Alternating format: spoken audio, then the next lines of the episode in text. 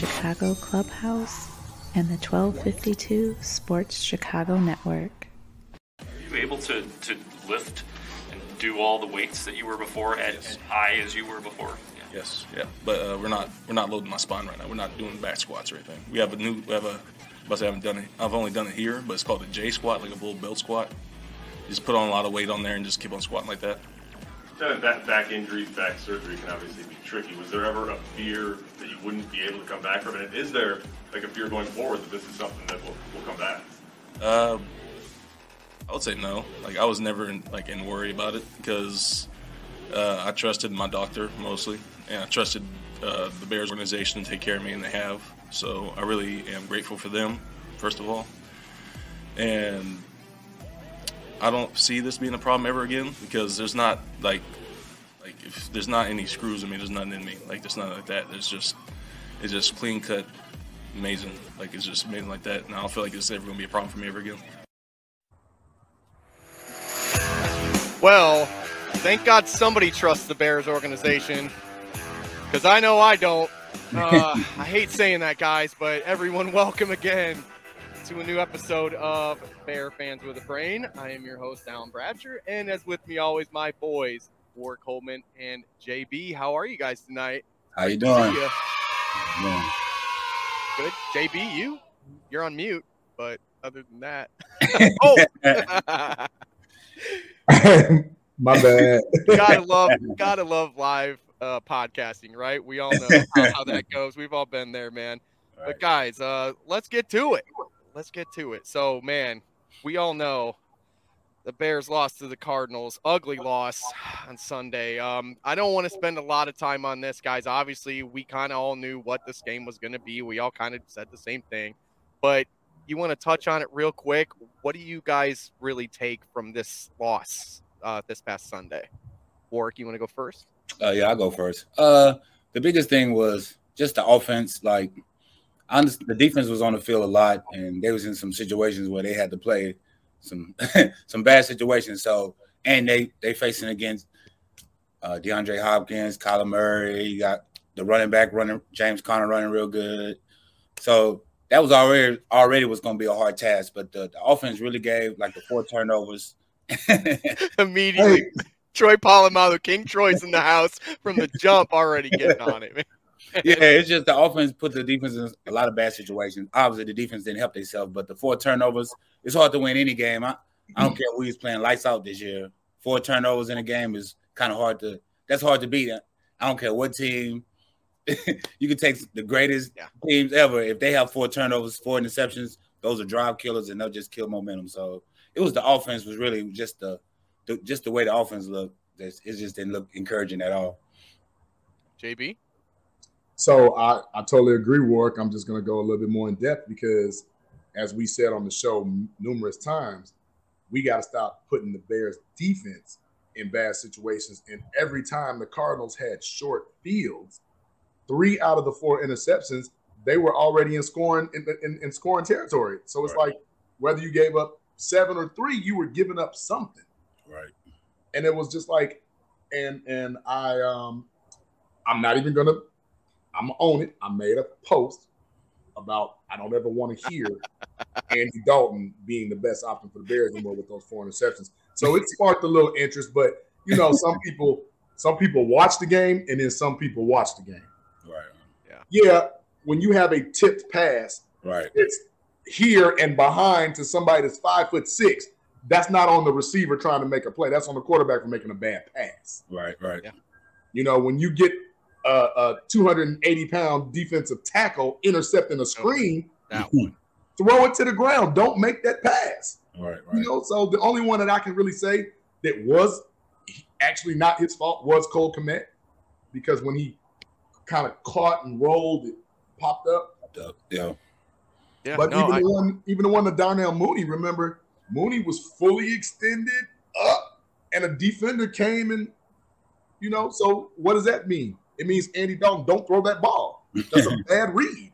over and over again through that ball that game. Yeah, JB, I'm going to piggyback on what you said and go a little bit more in depth than what you did there. Obviously, four turnovers. It's not going to win you many football games, right? But what really surprised me, and it's something I was watching on Facebook, you know, all over the place, is how many people were grading the defense good. You know, because like in my eyes, yes, what all four were inside the 30, right? So three were in the red zone. Three sure. were in the red zone, and I think the first one was outside of the red zone mm-hmm. on the fourth and two lob to uh, Hopkins. Mm-hmm. So, what bothers me about all these is is how easily they score touchdowns on this. Yes, I understand you're going to get put in some bad situations. It's football. It's the NFL. But the fact that they weren't trading field goals and they were trading touchdowns with like like they were just giving them touchdowns and not trying to hold them to field goals, you know, watching uh, Murray just walk in just walk in on one of them. You know, it's stuff like that really bothers me. I don't I don't consider that a good defensive performance, you know, and again, the whole Dalton thing with the high balls, you from the get-go, from the jump, he was throwing high balls. He wasn't, you know, really accurate. I get it. It was a bad windy day. It was rainy, nasty. I understand all that, but at the end of the day, it's a team game and if you can't hold them to any field goals in there, you know, you're going to lose that game. That's right. just the way I look at it. All around incomplete, horrible performance. But AB, let me ask you guys this, and this is rhetorical, of course, but didn't Kyler Murray play in the same element? he did. But he did. He what did. happened when the Bears were down on that end of the field? Were they scoring touchdowns? No. He had four touchdowns. He had two rushing. He had two throwing, right? That's on Kyler Murray. Right. That's because he's an MVP caliber player. Right. He's not just some scrub off the street or some somebody who should be a backup in this league like Andy Dalton is. I'm, I'm sorry, that's just the way I feel about it. Right. Yeah, I, I agree with you. It's just I think I, like I say, a couple of pa- a couple of passes were tipped, but most of them were like to me were like bad thrown balls. Like, like I I, I don't give him I don't uh, take it against him if a ball get tipped and then it just end up in somebody's hand. That's how the ball. Well, like the one from the line, right? Right. That right. was just a hell of a defensive player by um Chandler Jones, I think. Chandler Jones. Yeah. That was just a hell of a play by right. him. Right. Right. So, but we know that's part of the game, right? Yeah. So we'll we'll we'll watch that one, even though it still goes on the stat.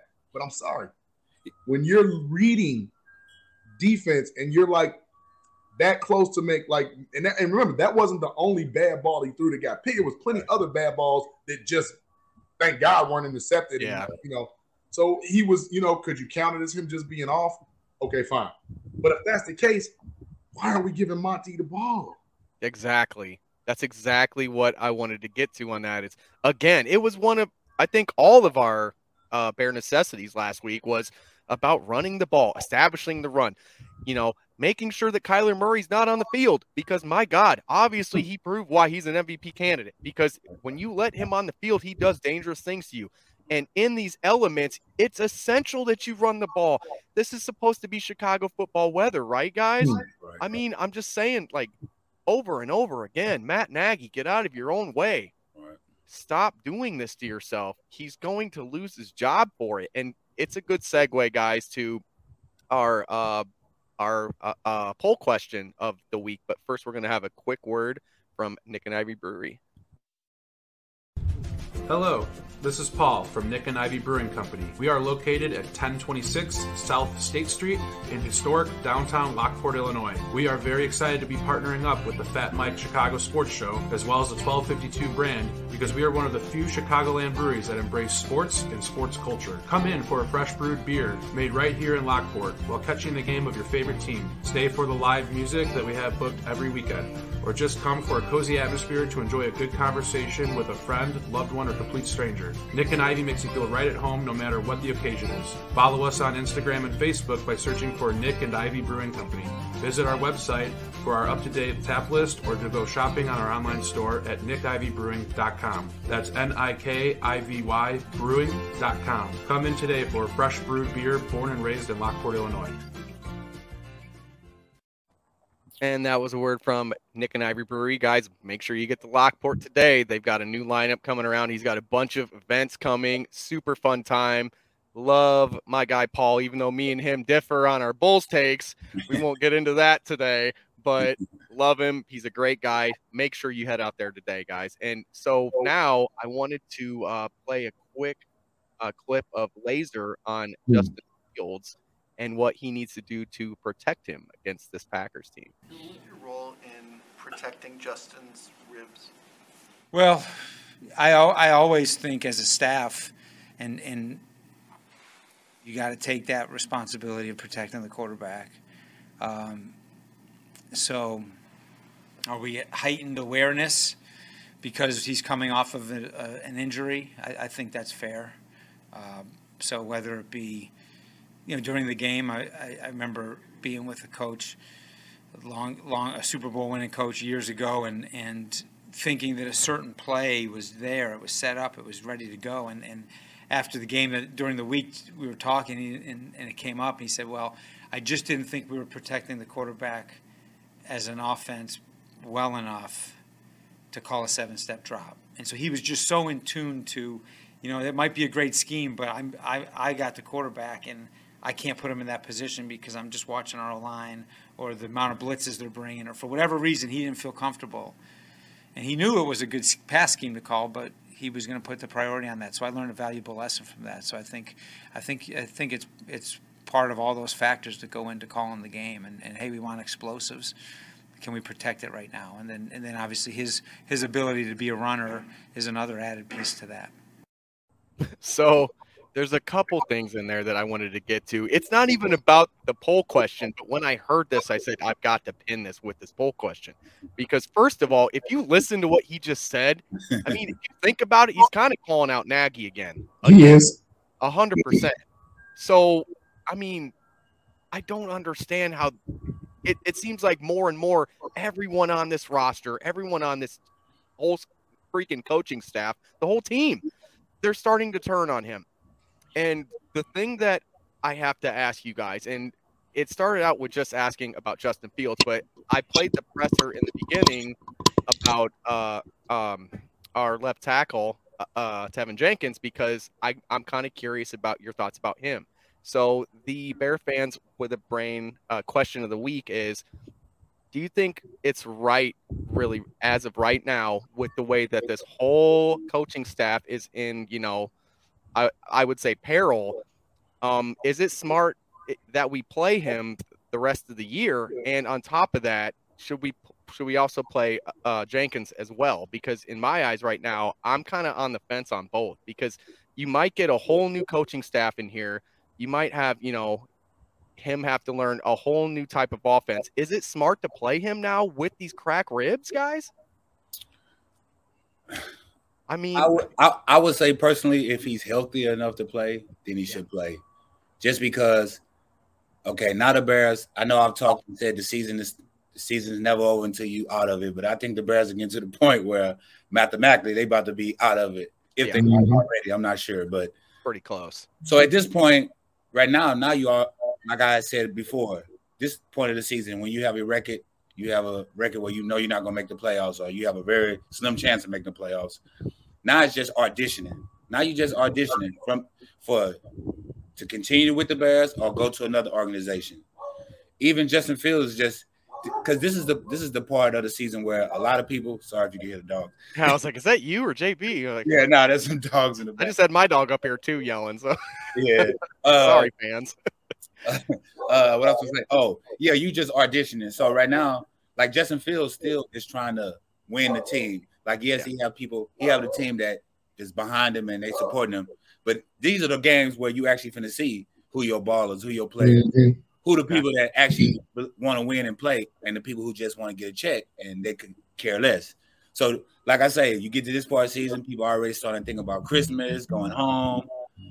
They ship you shipping cars and stuff back to your house wherever you live all season. You like just starting to transition. I'm sorry to say it, it happens. But then you have other guys that's like until the season over, I'm gonna play hard. So, and believe me, the coaches, general manager, staff, they watch that stuff. They watch who still practice hard when you get in the week 15, 16. They see who still have energy and still want to play, and who the guys that start checking out. So if he's healthy, now if he's going out there and he's still really not healthy and he's just going out there, no, because you got to protect him because he's an asset. But if he's healthy enough to play and he's ready to play, I say let him play. Like every snap he gets gets him better. So you got to think like you preparing for the next next year. Now, mhm. at this point, you getting ready for next year. So every step, every snap that he takes, it gets him better, and it bonds him to the team more. So whether a new coach come in or they can they stay with Nagy, he's still gonna have to. It's majority of the team is gonna come back. Yeah, we're gonna lose some people, but the core of the team still gonna come back. A lot of guys gonna come back. So I think they still should play just because it it bonds the team, especially in, especially in adversity. Now you find out who the front runners are on your team. Now you see the guys who really want to win and committed to winning and getting this thing turned around. So That's I probably think- why Tevin Jenkins is itching to come back since he hasn't got to play all year. The only Right, thing right. about that one that that really bugged me is that if if you listen to that presser in the beginning, yes, um, he's he's lifting, but they haven't put any weight on his spine yet. Mhm. So that's what kind of bugs me uh, ab- about the whole thing. So with him, you know, maybe shelf him a little longer. He's sitting behind Jason Peters right now. That's a perfect spot for him. Leave him there. Now Justin, and sorry JB, I I didn't mean to cut you off on this, but I was just going to get my point out first. Right. Um, so I listened to Waddle and Silvy last week. They had Jay Cutler on, and Jay Cutler was the one who really got my mind thinking about this because he said, you know, if you've got a, a new coaching staff, why why waste time with him? You know, throwing him in this situation, maybe possibly getting him hurt, him not learning the correct um, schemes that he's going to learn next year. Obviously, that coaching staff isn't thinking about that kind of stuff right. but I kind of understood where he was coming from. But at the same time, on, on the other foot, you know, you've got three divisional games left this season. He's going to be playing these teams going forward. He needs to learn those teams a little bit more. You know, he needs to understand what it's like to play in Lambeau Field, what it takes to beat the Packers. Start that transition now, understanding that, you know, you know, him learning all of the uh, pass protections, you know, just some basic stuff, even things that he can pick up in game that he's not going to pick up off the field. That's why, uh, to me, it's a seesaw, but I have to lean towards him playing too. Yeah. But just remember, I'm sorry, JB. I No, didn't no, no. you. No, no, go ahead. Go. But I'm, I'm JB saying just listen to me and work chop it right now. just just take into account just take into account like i said like football is a business and it's, it's a sport football right. and it's the business part. The Yeah. business part says yeah protect your asset. Don't put it out there at risk. The season is dwindling down we don't have a chance to make the playoffs so save them but but that don't feel good if i'm like a defensive player and i didn't play it all year and i didn't had something a sore ankle or hurt shoulder and i've mm-hmm. been fighting through. Like management and the money separate how they look at players, but we as players in the locker room, we look at each other equal. If Yeah. you able to go and you're able to fight with us, let's go fight. This is like in any. That's like going to war. If you able to hold your gun up and shoot, we need you. If you be like, Yeah. I have a hangnail and I'm gonna sit this one out, you know, it's, it's like, hey, if you able to go now, like I said, if you actually going out there and you hurt and you're gonna actually hurt the team more than you help because you injured, by all means rest. But if you able to go and help us fight, even if it's a, a quarter or two, we want you. And obviously, I'm speaking as a defensive player. Like you said, Cutler said that, but he's also a quarterback. Exactly. That's also why I thought it was interesting because Yeah, was he a quarterback who don't like getting hit. They not used to getting hit. The less hits dealt with get, they take. Chicago. Right, so that- how this organization works. Exactly. Those are the reasons why I was kind of like, okay, Jay might have a point. Right, but I, that's why I say like you gotta remember like the locker room is a different. The locker room is not like the media and the fans. The locker room is a is like a family and it's brothers. And like if your brother's going out there to war and go to fight, you want everybody to come with you. Yeah. He probably want to play. A lot of times they gotta tell the player you shelled because you'll be like, man, just tape it up. Get, give me some treatment. I'm I'll fight as long as I can. And they'll they they will tell you, nah, it ain't worth it. But until they they shelf you, you want to play. Like that's just to me. That's just how. If you're in this position, if you're in this profession, excuse me, and you're a player on the team, I want you out there if you could play. Our buddy King Troy over here saying we got to bring back Rex Grossman and said earlier that there's already five cities looking to relocate the Bears. So Oh dang! he's our number one non-Bears fan that listens every week. So thank God for you, King Troy. We love you, man. we have enough head and shoulders, but that's another story. yes, So sir. let me let me play devil's advocate. Um, great movie, by the way, if you all have never seen it. You're Good at that. So I'm going to call BS on Jay Cutler, and these are the two main reasons why. One, have either of us or the media or the fans have we seen enough of Justin Fields to know moving forward that he's going to be great?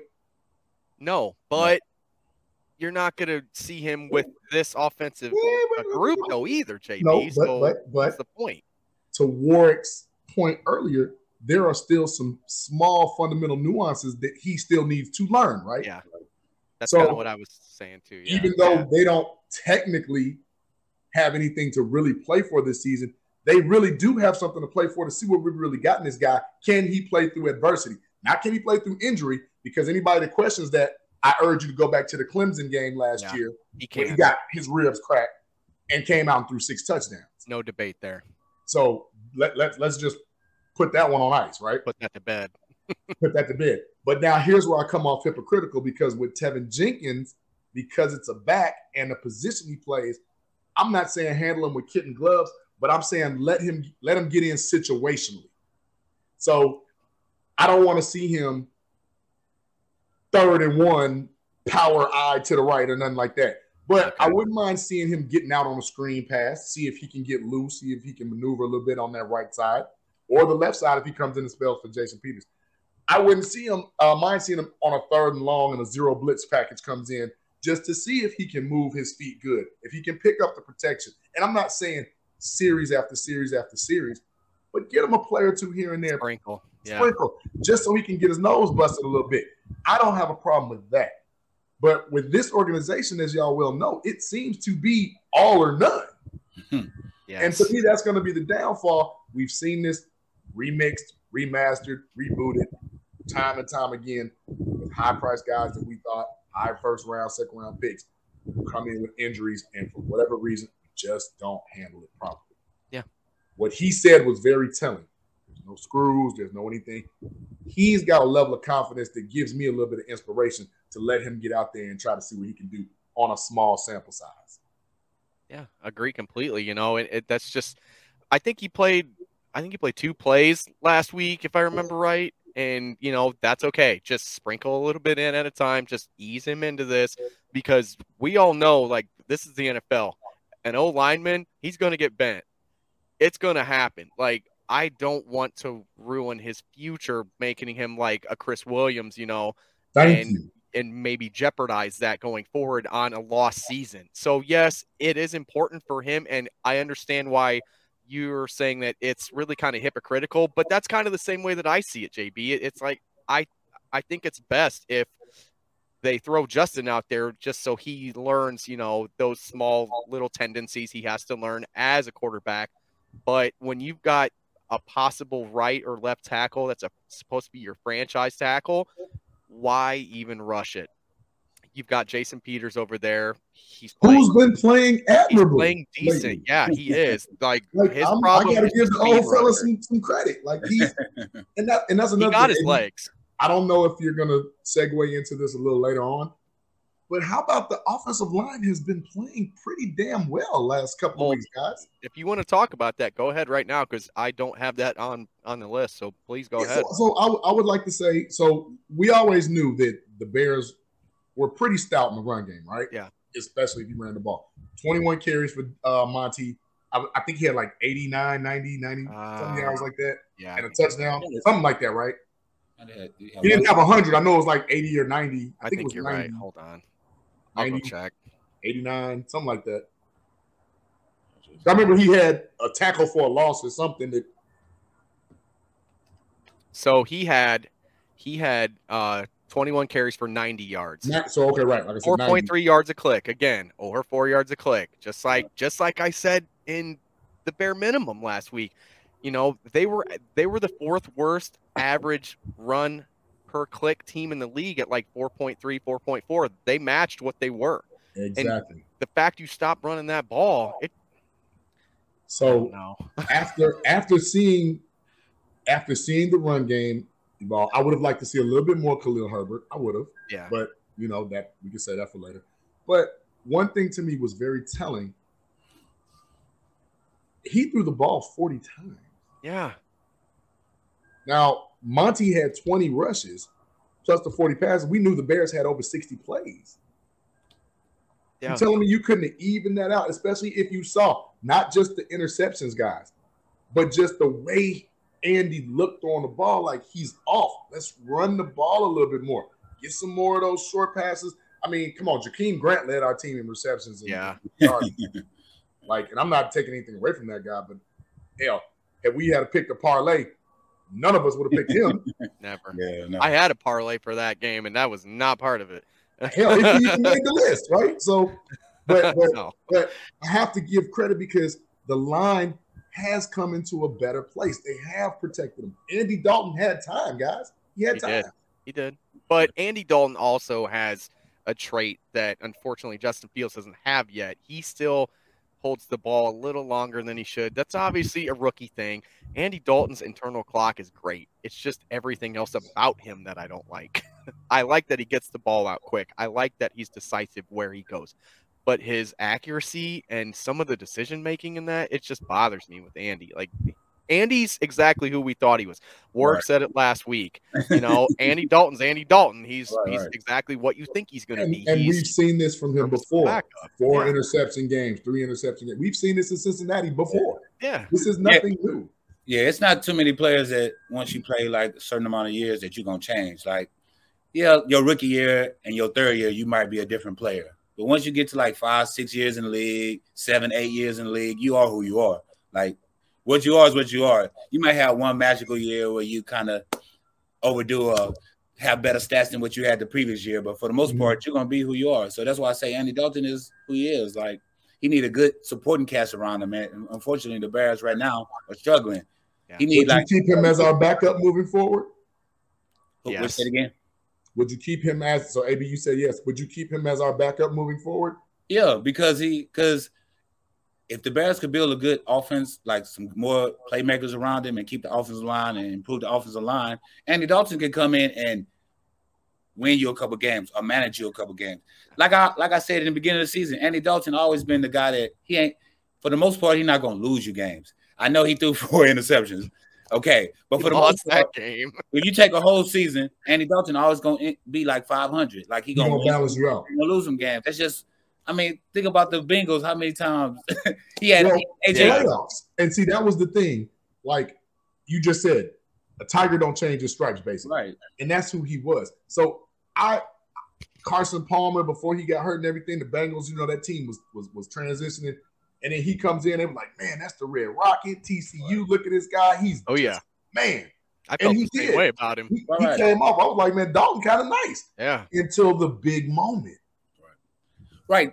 And I, I'm not sitting here trying to say Dalton a scrub because he's far from a scrub. Not He a just- scrub. He just You know what I'm saying? Like if you like, he's a perfect backup. I'll come in if your starter get hurt. He come in it. If a three or four stretch where your starter is out, he could go in there and win two of the games. You'll be two. He can win, be two and two if it's Yeah. a four game stretch or something like that. That's always going to be just his mo. That's why he still actually have a job, and team will get him because they know like we can throw him in if we need to. But for as like a whole season and him making like Kyler Murray type plays, even though Kyler Murray is a different type of athlete, but I'm for as like Kyler Murray making just the decisions he make and how he move, and he could he don't panic. You know what I'm saying? He move 100 miles an hour, but he still Yeah. be under control. Where I, I look at I look at Andy Dalton like once he, they start blitzing him, which if I played him, that's all I would do is blitz him and make him have to move around and make decisions. yes. I mean, like I say, that's his mo. It's always been like that. Like I didn't watch Andy Dalton a lot. I'm in Houston, so I'm a Texan. So I didn't watch him play against the Texans in playoffs and all kind of games. So Mhm. we always do the same thing: blitz him, make him move, and put pressure on him. So no, and like I said, no knock to him. He, he just he is what he is at Yes, this he point. is. And I'm moving in this different direction. Some people, like one guy, I don't know, AB, if you saw the post, because I don't know what group I'm in half the time anymore. So, but he was like, man, the Bears should go ahead and start over and get Cam Newton as they back up. Stop. Oh my No, god. What? You Get out of here. That got me to thinking. I was like, you know what? I wouldn't mind having Daniel Jones as a So- backup. So this is actually it's random random ass question. What wasn't planning this and everybody in the chat. You guys can ask any questions you want. We're more than happy to answer them. I have a number underneath the ticker if you want to do it that way. Please ask questions. We will answer anything that we can. But since we're we're getting on that topic, I wasn't even planning on this. It just But- happened organically. Yeah. So, well, it just kind of hit me. I'm like, okay, so if if you had to get a backup for Justin next year, who would you pick as your number one guy? Uh, oh, wrong one. Anybody? I would get. Uh, I'll, obviously depends on who the coordinator is, but I would get somebody yeah. that's comfortable that at least could run the offense. Like whatever type of style offense we get, which we it's gonna have to be some offense that utilize Justin's feet. So That's the question. Is, I would get a quarterback that I know like he could go in there and he'll he could be mobile too. He don't have to be super athletic, but he like a Daniel Jones, like you said, like a guy that I know could kind of still run the offense. Because that's the thing about it. Like a backup, your backup not expected to play, but you still want to go in and you could still kind of keep the offense going at the same run the same plays. You don't want to have like running an offense where you got Justin Fields who run around and then you get a guy that's just a pocket passer, can't move. So Which I had kinda a, Andy Dalton is right now. there you go. But I was gonna say, so I had another guy in mind. AB, I'm gonna let you go first, just in case we saying we gonna say the same guy. I don't know. See, I just thought about this, but there's one name that really comes to mind, and I don't know if it's because I just freaking love the way that he acts off the field and plays. But Gardner Minshew is a guy that I absolutely love just listening to the shit he says, So, man. That guy is a Funny you said already, that man. because me and my bro Kurt was talking about Gardner Minshew last night and I how knew. he's gonna be sought after. Why is it free me and you always are thinking the, the same damn way But- about everything? It's kind of scary, man. But check it out. How would you all feel about Marcus Mariota? Okay. I He's He of the be- same. He can run. He's on the Raiders now, right? He's like Right. the third string in the Raiders. but Right. He, I think, injury though. He stay injury. He's but I always think I think he's he's done after next year too. So my right. thing is, if you're gonna get somebody to run that Greg Romanesque or whatever type offense to where you're going to utilize Justin's legs, Marcus Mariota, that fits him perfect too as a backup. right, right. And I So- wouldn't have a problem with that. You know, as long as you, like you said, I don't want another statue back there. Right, right. And then, God forbid, something happened to Justin, and now we're sitting up there with Nick Foles 3.0. I don't want. I don't think Nick Foles is going to be here either. There's been a lot of people uh, speculating that he might be the backup, and I think He's going to be the backup money, for the Cowboys next Yeah, year. You heard it here first. They they're going to save a lot of money if they trade him after June 1st. Mhm. I think it's like I can't remember the exact number off the top of my head, but it's like five or six million that they save if they trade him after. So you can possibly get a sixth or seventh round pick for him, save your money, and start building the offense around Justin, and maybe even a, another Well- younger backup that that is mobile. You know, Compensation for him though, because he's on the no, he's on Next the year- last year of his last of his deal, right? next year's the last year. Yeah. Okay. but they had like a bunch of fully guaranteed money. So the way that I looked at it at, on um on uh over the cap, and it said that if they trade him after, they save like five or six million, I believe. I'm not sure the exact number. So can you almost have to do that just financially to be responsible. exactly. Yeah, So exactly. So if they trade him after June 1st, the dead money is 2.6 million, and they save eight million. So Hmm. It's not a bad little chunk of change that you get, and you can probably get a backup for four or five million and still have exactly. a you little can, extra. You can get a. Marcus Mariota. You can get a, Yeah. a Chase Daniels back. You know, you might hell. I'd call Alex Smith right now and be like, "Hey, what you doing? You know, how, how you feel?" Alex Smith is super happy being an announcer now. I don't think he's Exactly. given that life up with that leg, but God bless that man. I've Yeah. I've always respected him, especially what he went through, man. Great guy, but I Great- don't think he's really the answer. Really good quarterback too. Yeah, you he talking was- about somebody that's not going to lose you any games. Right, right. Yeah, safer than Andy Dalton, I'll tell you that. But uh, the Gardner Minshew one for me, it's just, I think it's just halfway because of what he says off the field. Like he's he's hilarious to listen to talk, and he would be gold in Chicago. He would become an icon. The Oh, the mustache is already there. Alone. Yeah, he's already got the Chicago mustache rolling. So I mean, come on, bring him in. But um, it's uh, it's actually interesting that you kind of brought up. It depends on what coach we have because that's kind of where I want to go next, guys. Because Mhm. there's been a lot of chatter. We heard um, I think it was Dan Graziano actually came out and said that the Bears could be interested in former Chicago Bear Leslie Frazier. We said that, AB. And you, yes, yes, you were. I think you were the one that actually pointed that out, JB, if I'm not mistaken. I, I- So I brought it to our attention. Yes. Yeah. We, we expounded upon it. yeah, so your opinion might become fruition now, the way that it's looking, because it sounds like that's that's you know a name that's really starting to go up. I even saw it on Bill's websites today that they were all up in arms about it. So my question to you guys is, uh, do you think there's any smoke behind this? And if so, do you think that this is a good hire for them? Do you think this is the right route to go, or do you have another person in mind? Roy, can I go first on this one? You got it. You Let got him have it, man. It's all yours. This is JB's baby. That's why I, I that's why I wanted to bring it up because JB was the prodigal son in this one, man. Like I got to give it to him. So that that conversation that we had, it was kind of like tenfold because we kind of look at things a little differently from the average Chicago fan, right?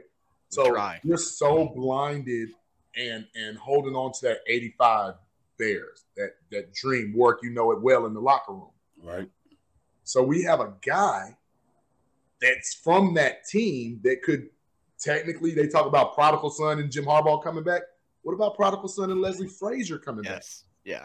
Who was one, if you remember before, uh, I think his name was Tyrone. Two guys had uh ooh, where's Kurt when I need him? Two guys had had um set out that season. And those positions went Oh. to Dave Duerson and I forgot what a, what else uh, Todd Bell maybe yeah, it was um, set out. So they're starting. It was Leslie Frazier, um, uh, Mike Richardson, Gary Fencik, Dave Duerson, and we all know what history tells us that group did. Leslie Frazier actually got hurt later on, but you bring that guy back here, defensive back, one of the great ones. He's going to get an offensive coordinator who's he's going to say, "Hey, you just take the oh. offense." Right. Right. Yep. Okay. You That's know, he's not okay. going to be up there like I'm trying to do what I'm. No, I'm a leader of men, and I'm an aid with the defense. You do the offense. That's you. you you're you're the offensive coordinator slash assistant head coach. That's what you are. Yeah. And even if it's Leslie Frazier, if it's Todd Bowles, whoever, I say call Jim Caldwell right now. Quarterback whisperer has done more with less throughout the years. We talking Matthew Stafford. We talking took Peyton Manning to the Super Bowl. Come on. It's an easy slam dunk. Make it a thing to where we have offensive coordinators actually calling offensive plays, not head coaches trying to kind of, if you will, um, have a, a, a OC in title, but they never do anything. Yeah. That's, and then of course, you know what? I want Rex Ryan is my DC. you know. we know how you roll with that. Right, so, right. what do you think, Warrick? Uh, all right. So I'm a, I'm gonna go from the player perspective of a former player perspective. As you should. Right. So I don't really get in. I don't really get into like what coach and who would be a good fit. Like I really, because I always say like a coach, man with his team, and his team man with his man with the coach. As far as like whatever coach you get, if the team follow follow him and believe in him, they gonna adapt to him and play. So I'm like, I would just say get a coach. Like if Leslie Frazier, like you said, I know he's a defensive guy. He could get the, he could uh you know he gonna make sure the defense is good. And if he could come in and get him a, a good quality offensive coordinator, a good quality quarterbacks coach, and let them do their job, then I'm for it. Like I don't like I just feel like whoever come in, they need to have an offensive guy that they believe in and let him run that. If they're a defensive guy, put their hands on the defense, but also get a defensive coordinator and let them run that. And let you be the head coach. Like, don't I don't like when your coach have too many like hats on, like when you have too many hats and he got to do this. Be the coach, inspire us, let us know what we need to do. Make sure your offensive and defensive coordinators doing their job and just let everything work. Like that's just how I look at it as a player. Like I don't get into oh this guy be a great hire because he won this many games. Because I always say like you could be the greatest coach. You come to a team that don't really follow you and believe in you. And look at uh, Nick Saban when he came to the pros. Like, yeah, he a great college coach, but he came to the pros and it didn't mesh well. And it happens a lot. It happens both ways. There's guys that play in the pros and go to be college coaches and don't be good. So, Mhm. like, I wouldn't have, I wouldn't mind a Leslie Frazier because I know he's a defensive guy. He's a Chicago guy. It's just, it's a good mix, a good uh, mesh. But I just say, as long as he can come in and he have a vision and pick the guys that to lead that he want to lead and let them do their job, then I'm all for it. Yeah, exactly. So obviously he's not my first choice. Everybody by now, if you watch us and you haven't been paying attention, I like Ryan Day a lot. You. Um, You- but you step with your guns with that one. but I will not back away from this hire. I'm not.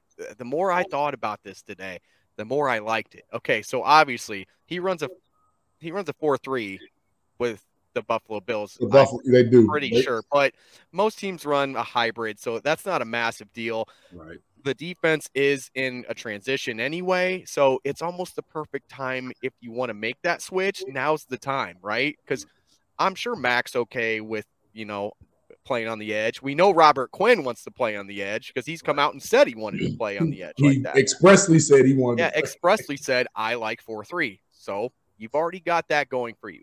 What I'm curious about is who he's going to bring in. Um, I mean, yeah, obviously he's good at evaluating talent. Just like Warrick said, he has an eye for defense. I think the Bills are number one or number two. I know they're number one in the passing defense right now. I'm not sure what they are overall, but they've got a solid top five defense. He knows how to evaluate and grow talent. But what I'm curious about is who he's bringing in to run the Justin Fields Ferrari. Who's getting the keys to that car? So I'm over here wondering is it going to be, you know, is it going to be maybe the- quarterback coach? Is it going to be Ken Dorsey, who worked with uh, uh, Josh Allen, who's made Josh Allen actually turn into a very good quarterback? Josh Allen is basically now what I thought Mitch Trubisky was going to turn into. Mhm. And I've heard a lot of people say that if the OC for the Bills or if, you know, the QB uh, coach leave, they might take Mitch with them. so do you think Well, there's not a- to Chicago. do but- you think there's a there's a chance in hell? And obviously I don't want this, but I had to laugh whenever you talked about that because I'm over here thinking like if it's it, if it's a Bills offensive coordinator or if it's a Bills quarterback coach, what's the chances that they want to try to get Mitch to come back to Chicago? It's got As a backup, as, absolutely not. as a backup. Because obviously. that would be insulting to Mitch. It would because be. he left here technically in a backup role. yeah. But with that being said, so Ken Dorsey, not the greatest pro quarterback, but Ken Dorsey No. was pretty pretty badass in at, at Miami. He Yeah. pretty he was. And- so and if he if if Justin Fields becomes anything close to Josh Allen, we got something. Right. Yeah. I uh, agree. I We I definitely actually got think- something.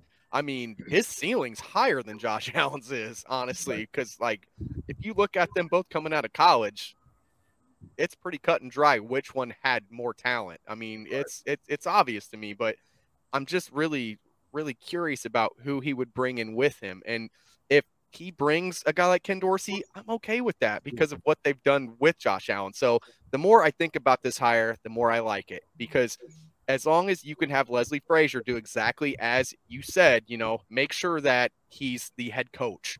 Yes. And you don't have to worry about him ever calling plays because he's a defensive guy. So he's not calling offensive plays. We don't have to worry about that anymore. You know, so I'm not against this hire right now. I'm not putting him at number one. I don't think anybody else is going to ever get to number one except Ryan Day as of right now.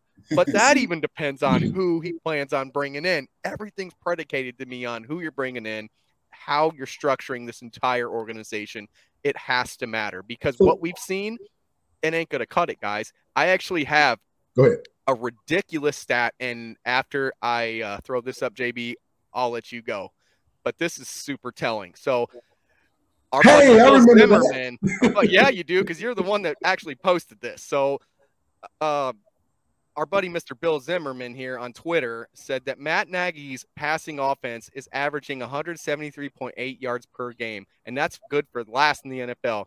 And by comparison, Sid Luckman from 1943 to 1947 averaged 189.5 passing yards per game. So Matt Nagy's passing offense is literally less efficient than the Bears passing offense from the 1940s. JB, the floor is yours. Because So you're the this- one that you're the one that brought that to my attention. So If- holy shit. if this isn't like uber telling that this man is overwhelmed he is and the philosophy that he thought he had which could have been slightly more innovative if he if he claims i mean if he had the personnel he claimed that he wanted right Yeah. but come on the 1940s when they would they throw the ball like 12 times a game Maybe. in the 1940s 13 maybe wasn't a Like, lot. what are we talking about? We're talking about three yards in a cloud of dust, passing or Air Coryell, passing West Coast, passing uh, my man from San Francisco, the Godfather Bill Walsh, Bill Walsh. passing what Peyton Manning and Tom Brady and Drew Brees have done for years. And we're reverting back to the 1940s. Guys, people that's listening at home, this is not the guy. He never was the guy. He never should have been the guy. Maybe some of his credit was more Andy Reid than what he was. Yes, he may have had a hand in making Justin, not Justin Fields, um, Alex Smith having his best statistical year as a QB, 4,000 yards for his first year. But he comes here and pulls that BS. Yeah. He should have been fired last year. Yep. Why are we holding on to this by a thread? I know, I know, I know the Bears brass is cheap. Damn. I don't even think they're that cheap, JB, because they've even come out and paid guys before. You know, it's just I- don't think they know what to do with their money the correct way. I don't think they know how to evaluate the entire franchise from top to bottom in the correct way. So, so is that scouting department or is that Pace being the smartest guy in the I room? think it's above that because I don't think the guys upstairs know how to evaluate the right guys to put in the GM position, who in turn don't know how to hire the correct head coaches. so They've had Bruce Arians in this in this house. They didn't take him. They took Mark Trestman. I mean, I can So, go on and I on and can, on. Can we even talk about that real quick? Mark Trestman comes to Chicago after winning like two or three Grey Cups, has two what uh, two eight and eight seasons or an eight and eight and a seven and nine or something like that. Then he goes right back to Canada and wins another Grey Cup like two years later. I think he to Baltimore first, didn't he? I said two years later. Two years Okay, later. okay, yeah, yeah, yeah. Okay, yeah. And so I'm like, is it really these guys they're bringing in, or is it the Bears? Or do they bring in people in a situation that's so dysfunctional they cannot succeed? Or you just got to be that guy? Lovie was that guy. That's You know what I'm saying? that's what I think. Ward, I, I like to talk to you about Dick Jauron because I was actually one of those fans of Dick I Jauron like when he Dick played. When he played, right? Dick Jauron and Greg Blocks. Come on, that was a great marriage right there. Right, right. Now Shoopy, that was a little different, but you know. so we we know that that that that system can work, but why? Why? Why can't we talking about not even 200 yards a game? It's sad. I think it's a little bit of both, though. I think it's a little bit of the coach and a little bit of just the talent they came in with. Like they had, like we've been talking about the Bears haven't had a four thousand yard passer in so long, and Ever. so Ever, ever, ever, like, ever. a lot of those coaches, have to co- a lot of those coaches come in with their schemes and their dreams, but they got to build with what they have. Like you I could you love can have that. dreams of building a mansion, but if you all you got is straw and mud, Hey, but, but Warrick, you said I it like that. I want to say maybe a week or two ago, you said it yourself. Stop making players adjust to your coaching style and and, and make your plays to the personnel that you have. That's what So good that- coaches do. And once Period. again, and once again, I'm talking as a player, like the the, the bottom of the totem pole when it comes to But this. you got to execute. So if the Right. if, you're, if I'm if if if oh, real off topic, real quick, what's your favorite defensive scheme? I mean, I played in a four three, but at A&M I played in a, a three four, and I, I love that because it was just more linebackers on the field, and we got to You're just more free in that, aren't you? You had a hell of a lot of get- you get tackles at both. right. You get the So- blitz more. You play on because I played outside barrier, which I was Correct. all to be playing outside. But anyway, yeah, you just get the blitz more, and you get the drop. You just you do more stuff. Like when you just in a four three, like you just an inside backer, like you're gonna be off the ball a little bit more. But it's just it's just different styles. But I always thought the three four was a little more aggressive. Like you could be a little more aggressive in it. So what I if I tell you, hey, I'm your new coach. I'm putting you with the hand in the dirt. You're gonna look at me cross-eyed and be like, like, what are Right. you talking about, guy? Right. Yeah. But to And me, that's what Nagy to me is doing. right. And to me, agree. and to me, that's obviously they hired him, but that's like an upper management problem. Because whoever you hire, they they already should know. And that- if you hiring a coach, you should already let him know like what he's working with. Like for the majority, what's his personnel? Like when you hiring a coach, you act what what system you run. How does it fit with the people we have now? Yes, but that comes after the fact because the first initial interview, you got to wow me, and Right. you're wowing me based upon what a hiring firm said. Right. To me, You're not wowing me you. because I played football and know football. You're Right, wowing right. me because I'm in a suit and tie. Like that sounds logical. And Which all is- that is is the buddy system. right. That's all that shit is. Which that's the problem. That's what I'm saying. That's probably been a problem with the Bears is that they go to safe route or what the firms say, and they just pick a coach by what what he grade on a scale or whatever how they pick coaches. when you should be finding a coach that fit that's gonna take what you have and say he could work with it, or he have mm-hmm. he have proven that he's been with teams that work with similar personnel. Like I'm Thank not gonna, I'm not gonna go get a quarter a guy that's used to working with a, a drop back, stand in the pocket quarterback when I got a Justin Fields. I want a guy that's been working with a dynamic quarterback with with a certain skill set that I know that and he's innovated. Just looking at the game. I'm looking at Car- uh, Carolina. I'm looking at the Cardinals offense. I'm just looking like, dang, too bad he went with the Bears. Well, like, I think- mean, like think what he could kind of do with Justin Fields. He he would have a field day with Justin Fields. And wait, Yeah. and he was criticized because he's air raid. Right. yeah. Think, think, think, take us back. Yeah. Air raid used to be that old Jerry Glanville stuff. Right, Yeah. right.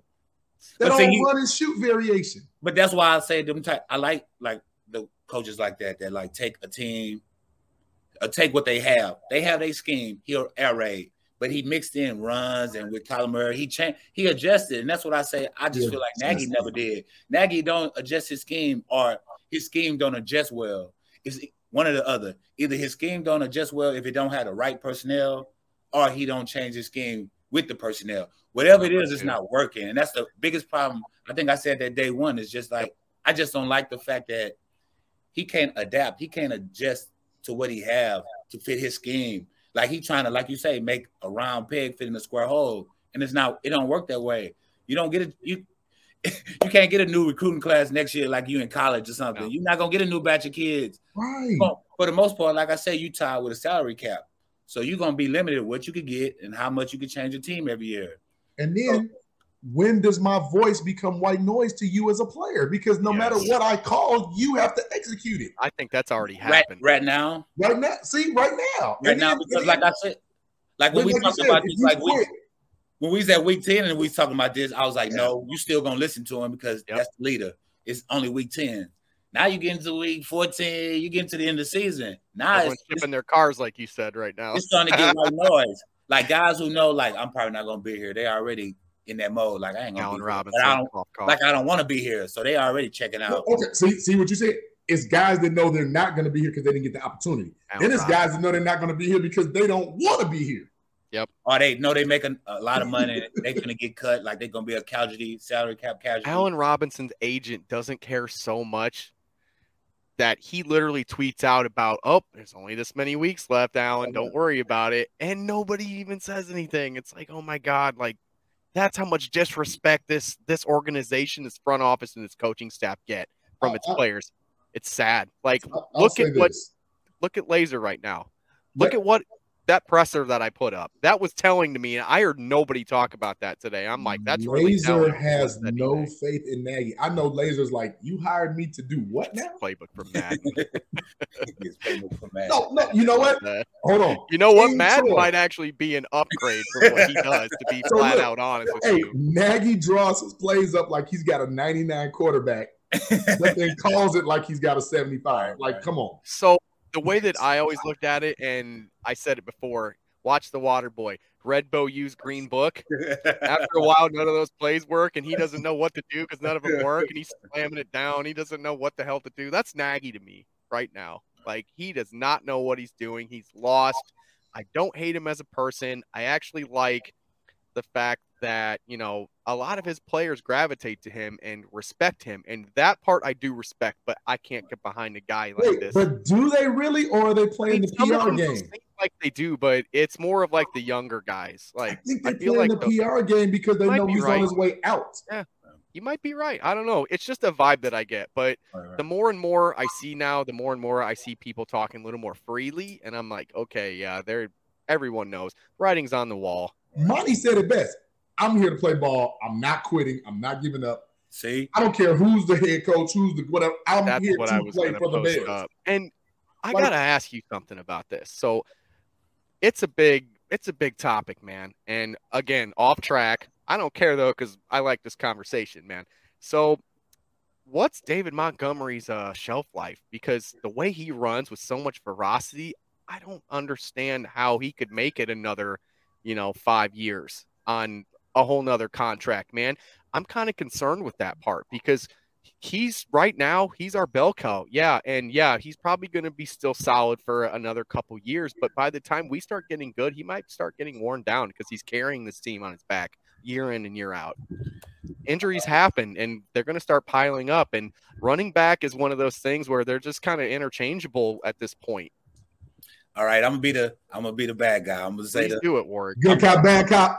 Yeah, Warrick's I'm wisdom here I'm come a, on I'm a, I'm a, t- I'm a the management don't care what Montgomery is five years from now. I guarantee you. Hmm. agree a thousand Like I, percent keep- like I, I always say, every podcast is NFL business part of football, and it's the fans and the part of the football. Like fans get in love with certain players. That's just how it go. That's how it's supposed to be. If think it's a linebacker or running back that you like how he play, you love him. That don't mean management love him. They look Right. look at. I used to like uh Howard who ran here. Jordan Howard, was- I like Jordan Howard. They act like Howard was a was a piece. Of, they didn't They treated Howard like man, get out here. Like, and that's what I'm saying. In five years, the Bears not worry about in five years. They worry about what's gonna happen next year. yeah Fans, so maybe fans that's why they're not fans fall playing in love Herbert. with players. Fans fall in love with players. Yeah. Organizations fall in love with trophies, Super Bowl trophies.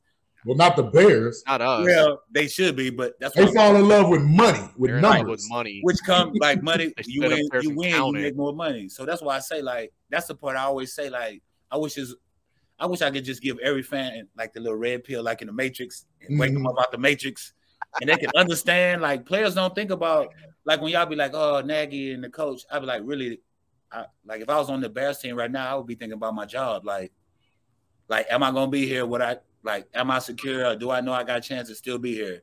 Like Nagy a grown man. Nagy's his own man. Like Yeah.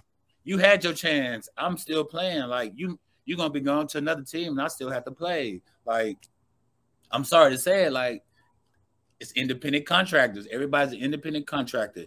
You come said that together- before, yeah. come together on a project, like y'all come together on a project to make it work. And once it's over, if it don't work, they break up the, the group.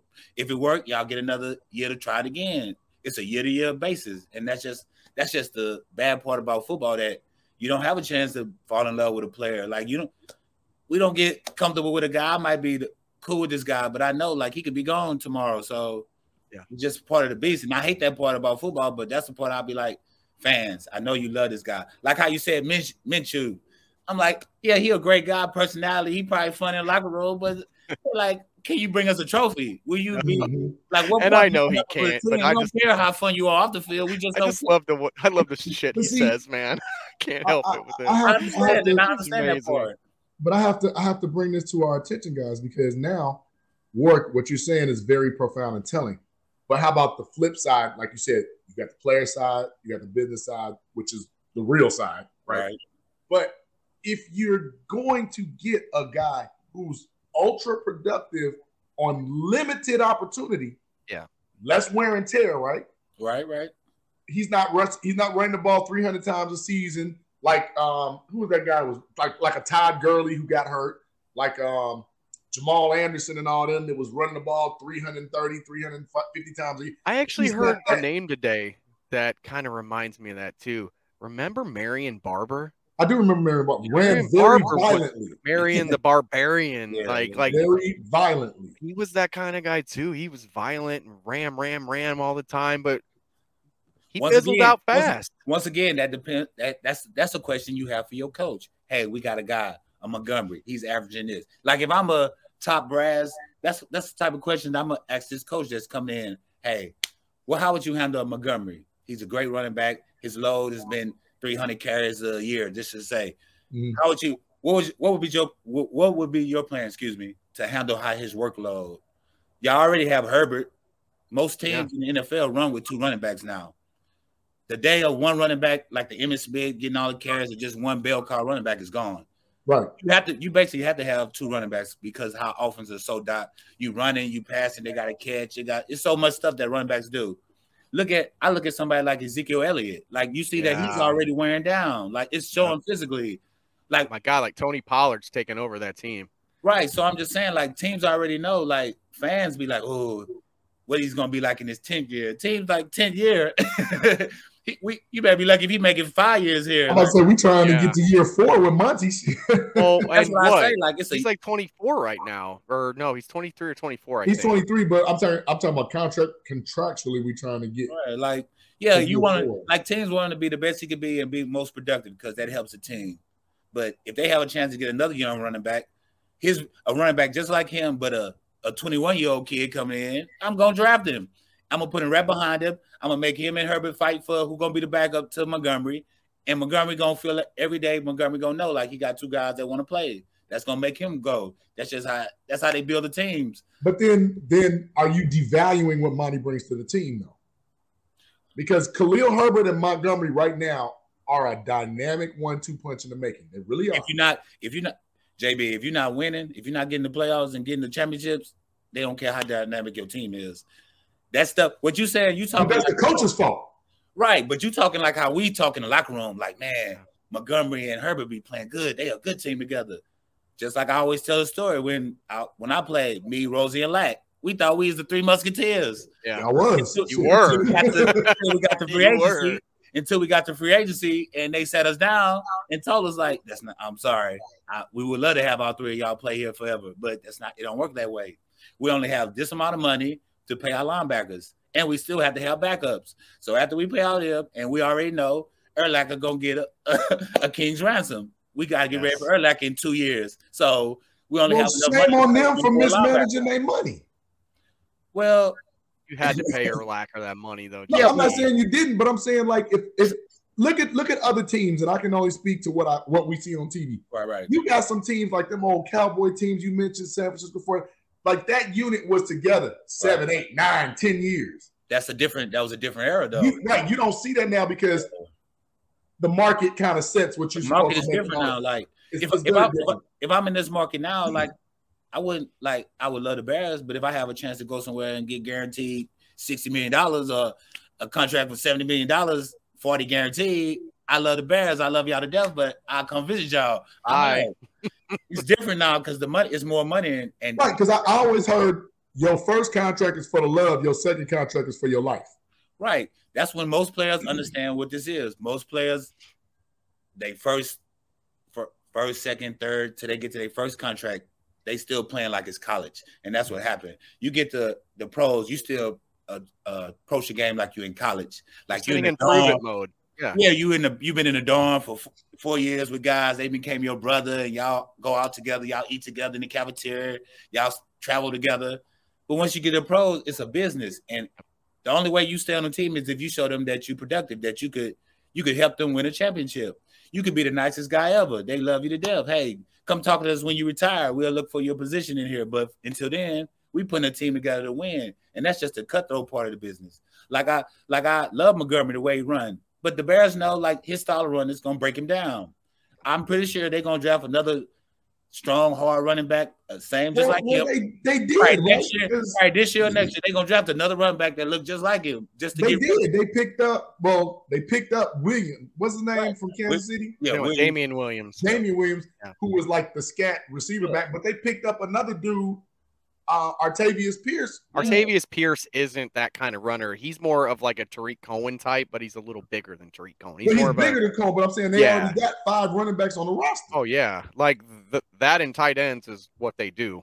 Right. Obviously, That's just how you build. That's just how you build a team. That's just like preparing for the future. Like if you if you didn't build a team like that, I would I would have something to say. If you didn't build a team where you already you got a guy that could be tem- could be his potential replacement in the pipeline. Like he a young kid, but he could be just as good as Montgomery. That's how you build a team where you don't have this where you like, oh, we don't have no talent. No, you always have talent. Once a guy, just how the Patriots work. They get guys. Once they hit a certain level, when they know they want to make money, they let them go. Yeah. Once they make their money, and they, if it didn't work, they bring them back, but for less money. They always have a young guy waiting to take his spot when he leave. That's and they work the system, and most of the good teams actually do that. The Bears just haven't been kind of hitting on draft picks and stacking guys and getting young guys and bringing them in or bringing thinking veteran guys, which I like Quinn. That was a good move, Robert Yeah. Quinn this year. Not like- last year it wasn't, but this year, Right. hell Yeah, yeah. He, he, he was hurt. In fairness, he was hurt. He was Right. hurt, and he had something else going on that he won't talk about with anyone Right. too. Probably I'm not personal- sure. I heard- There's some personal stuff too. Yeah, yeah. Yeah. I- Yeah. and which was very interesting, by the way. I was like, oh shit, like wow. Yeah. But God bless him for still playing. thank God he got over it because man, he's coming through this year with that. He's about the only one on the defense. It's funny because last year you said the polar opposite. He was the one holding them back, and now he's the only one playing.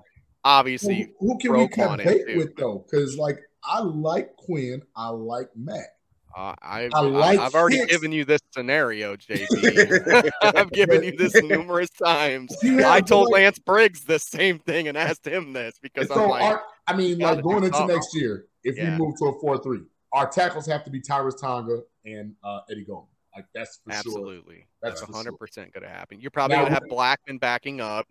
Um, I'm sure that they're they're gonna pick up someone else off of waivers or something, or you know, somewhere. Your ends, if you keep Mack, you've got Mack and Quinn. Um, I don't think Cassius Marsh is in the picture. Obviously, he's Probably gone. won't, but but Um, but even with the the Trevis Gipson's gonna be here. the- no matter Trevis what. Gipson probably. But does Mario Edwards turn into Mark Anderson rookie uh, year, or does he turn into Alonzo Spellman? Like there's Alonzo too many. Spellman. Which That's- we don't. think he's already that. trending that way anyway. Honestly, Like we don't need that, man. yeah.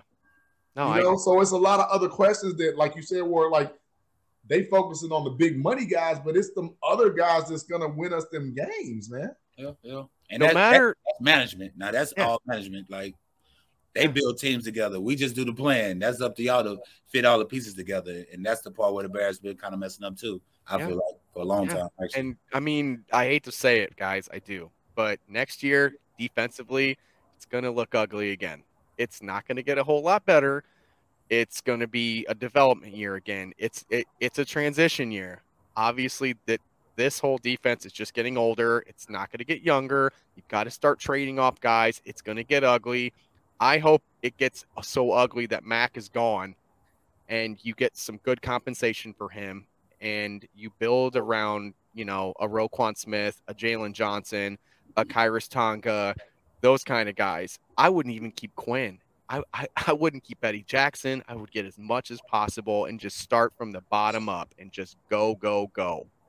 That's just the way that I look at things because every great organization ends up having to do that, you know, and you'd rather do it too early than do it too late. And obviously, we're not winning anything again next year. But when you have a complete rebuild like that right now, time. management, well, it, it's beyond, but management, as Warrick said, you want as many butts in the seats and as many hard, as much hardware as you can get to get that money. Well, you got the Ferrari at quarterback. So So a you're going to complete rebuild, still, a complete rebuild. See, and I want to think like like you teaching me work. I want to think like they think. We don't need to tear it all the way down, especially if we know Aaron Rodgers ain't gonna be in Green Bay next year. Well, that's a big. I heard some stuff the other day. He came out talking about how the organization's done a great job with stuff, yada yada yada, and I'm like, here we go again. He's not going to leave now. He's going to stay.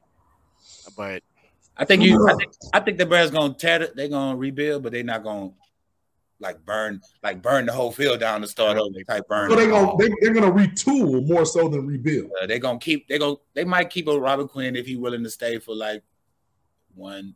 one he's like 31 though. But and, they like, give him what they give him like a one or two year deal, incentive based kind of Well, deal. Like he's still got a couple years on that contract. Oh, well, if I'm he not mistaken. So probably he has. he's probably still be here. Yeah. So he's got. He's he's got two more years after this year. I'm about to say I thought it was a four year deal, wasn't it? a four year deal. Yeah. So, but if he's a but- good locker room guy. but if you trade him after June first again next year, you're saving like like eight point four million or no or, or no no no no no no sorry your uh your dead money is like eight point four million, but your cap savings is um around what's that? Around like 23 22 million dollars. Like it's ridiculous or wait actually no it, it's more than that. It's 14 million the first year 13 million the second year. So that's 27. 27 million. I was off. Sorry guys. But no yeah that's a lot of that's a lot of cheddar to be leaving on the table man But who are you gonna get? That's the thing. And that's the whole thing is that you start from the top next year. Start from the top of the organization. We uh, we we all talk about this till we're blue in the face. Get a president of football operations in this building, and then work down. True, You know, but- have a GM, have a coach, get all lockstep on the same page, and then figure out what you're doing financially with everything. Obviously, but man, that's a lot of money to leave on the table. But AB, let, remember what Ward told us before. When you hit free agency work, you looked at certain teams as to who was in place, not just player wise, but coach wise. Right. You felt comfortable going to play with a coach that you was already familiar with, right? Yeah, you're So looking at when you had a new regime coming in, there may not be any familiarity with that new regime. right. You're looking at obviously, obviously you're gonna look who's gonna give you some, who's gonna pay you the best, or have the best contract for you. You're gonna look at what's what scheme you go into, because sometimes a guy might throw a lot of money on the table and it's going to a scheme that's not gonna work for you. That's mm-hmm. not gonna be a good fit because you ain't gonna make the contract. You're gonna one or two years and you're gonna be gone because you're Yeah. not living up to your Especially if it's incentive laden, right? Right. So that's why I say it's a lot of things. That's why I say like whoever, whatever coach is real important to how the Bears actually going to attack next year and the years after that. Because if it's a new coach and he want to slash and burn, he gonna slash and burn. They probably gonna mm-hmm. give him that power. If it's a guy that say, "Hey, I got, I could work with some of these people," they'll keep him. So it really depends on what type of coach. If it's a coach that want to come in and start all over, because you gotta remember, whatever coach you, whatever coach come in, whatever players here, they might not even like them players. He might not even like Robert Quinn like we like him or how we. He might not. He might like he don't fit my scheme. I don't really have that ties to him. Believe it or not, it might be some dudes that don't even like Justin Fields. Like, uh, yeah, I really wasn't my type of quarterback, and that's why I say the Bears got to really be smart on who they pick. Like, you need to pick somebody that's gonna bring some energy, that's gonna work with Justin Fields, that's gonna have a quarterback guy that come in and teach him the little little things about quarterback, not the physical part, because the physical part is the easy part. Right. Any position, He- he's got that already. The physical part is the easiest part to catch on. Yeah, the game move fast and it's more violent once you move to NFL. But after training camp, after a couple games, after a year of practicing and playing, you kind of catch up with the speed. It's the mental part of the game, mentally on the field and off the field that trip up players. That's the hard part of playing NFL because now you're getting a new, like you say, you're getting a, a new playbook. You mm-hmm. got more expectations. A lot of times we come from college where we were the man. So we started off college, had to work our way. But the time you're a senior or junior, you the man or you one of the top players. Now you come into a new team where you got to kind of establish yourself. Plus, you got We're me. not trading Fields, King. Get out of here. Yeah, we're not trading Fields. but, but no, man, like I I agree with you wholeheartedly Right, because right. I remember um hearing about Chris Ballard was actually interviewed for that GM job, and his number one thing was that he wanted to get rid of Jay Cutler that next day. He said, "This is it. I want Cutler gone." Period. And he that was the end of the interview. They literally stopped the interview and said, "That's enough. We're done here." So then you got, Wow. you know, Ryan Pace and all those guys coming in. What happened to Brandon Marshall immediately? Gone like that quick, right? All right. You got it right, Warrick. It's just it depends on what guy, but they're obviously not going to want head cases. They're obviously not going to want guys that aren't on the upswing program. And that's a lot of these players, hmm. especially defensively, they're getting older. And if they're running a completely different scheme, if they get a guy like Leslie Frazier, then why do you keep some of these guys? that's just my point of this. It's like, but some of those guys will fit in that traditional four Yeah, three some of more so than they like. But- Khalil Mack will fit in that four oh, three. Oh, he will. He really Robert will. Quinn and him, you can run anything with those two, period. Like you, But- you, they'll be like the old Giants NASCAR package with the bookend with what was that? Jason Pierre-Paul and Strahan. Yeah. Like Yeah. they can do that.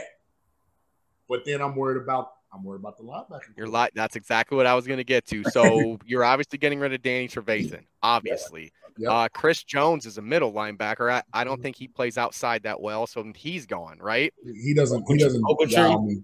He doesn't. Ogletree was a middle, I believe, before. I don't he got think he- transition. yeah, he got transitioned. I don't think he's a, a real fit at the outside Sam or Will. I don't think it works either way for those guys. So you're getting basically outside of Roquan an entire new linebacking core. Eddie Jackson is one of those guys where he's on the fence because there's a lot of money on the table with Eddie Jackson, but there's so many deficiencies going on with him. In my eyes, it, it doesn't make a lot of sense to keep him for that money. They have a potential out next year with him. They can save some coin, and you can bring in a young, hungry safety in that spot to run the scheme that Leslie Frazier wants to run correctly. So Can I say two names? Yeah. Listen and listen good. I like Jaquan Brisker. This is what I do, Ward. This is what I do. I like Jaquan Brisker. You told me about this one. I did. Penn State. We're on. Yeah. Check him out. Okay. He's a hard nose. He he remind me of like a Jamal Adams type, a Okay. true strong safety. That's what Yes. we need, right? And I like dude from um young man from Georgia, Lewis Sign, spelled C I N E. Yeah. I watched like I like that tight end they got too. He's pretty good too. I he's really pretty like damn good. tight end. I can't Hard remember his nose, name. always around Yeah. the ball, you know. But I, I don't know. Do, do our scouts look like? Right, I don't right. know. Maybe my lens is different because I don't No, no. have management over my head saying what I can and cannot do. No, no. Um, no. No, I'm not. I'm not going to let him say that because again, when we Who do we got that can cover now, Chris? In a Bears office, we need our strong safety to hit, right? What's the difference of what we got now? We don't have anyone who covers now. So what's the difference right now? You might as well get some young guns in here to start developing. You've got Jaylon Johnson on the outside. He's pretty decent right now. He can only get better. You've got a Roquan Smith. You know, you've got hopefully Khyiris Tonga turns into that guy. And then just, he's good, man. you just keep building around those three. So you've literally got right now inside middle and the outside corner. Mhm. Those are some pretty solid spots to be set in, right? So Yes. just build around that. Right. Build around that and build a real defense. And I think that's why Leslie Frazier is a very, very, very significant name in my eyes because he can evaluate defense and he can evaluate talent very well. And we don't have to worry about him radioing in calls on a walkie-talkie during a game and pretending like he's not the one out there trying to call the plays. Because You gonna look up into the booth and be like, 41 damn times or whatever it was. You're not going to tell me that Nagy didn't have any part in that. Give me a break. You could tell by the play calling. Somebody, Easily. It was Oh, back and forth. It was back and Hey, forth. our boy Rodney Adams came back, right? Yeah. Oh yeah. Yeah. He had a. Mm, It was bad. It was bad. yeah. we don't need to get into what Rodney did. no, no, no, no. But I'm We're all Rodney this. cheerleaders here, guys. Just so you know. But He hasn't Rodney, played. Rodney dropped wide open, man. He was wide open, and I, I have to I have to give Dalton credit. That was a perfect pass. It was. He hit him in stride perfect drop. And I almost like messaged you right then and went, I don't want to hear no more Rodney Adams talk either. After you put up that Dalton thing, I was going to go, I don't want to hear Rodney Adams talk out of you either. But I, I was a big fan of, of uh, him too, but he just, he got his chance and he blew it. Let's hope the next said, regime like- maybe comes in and maybe gives him a shot. I He'll know. get the one chance, Yeah. and he hasn't played in a real setting in, in five weeks. Yeah.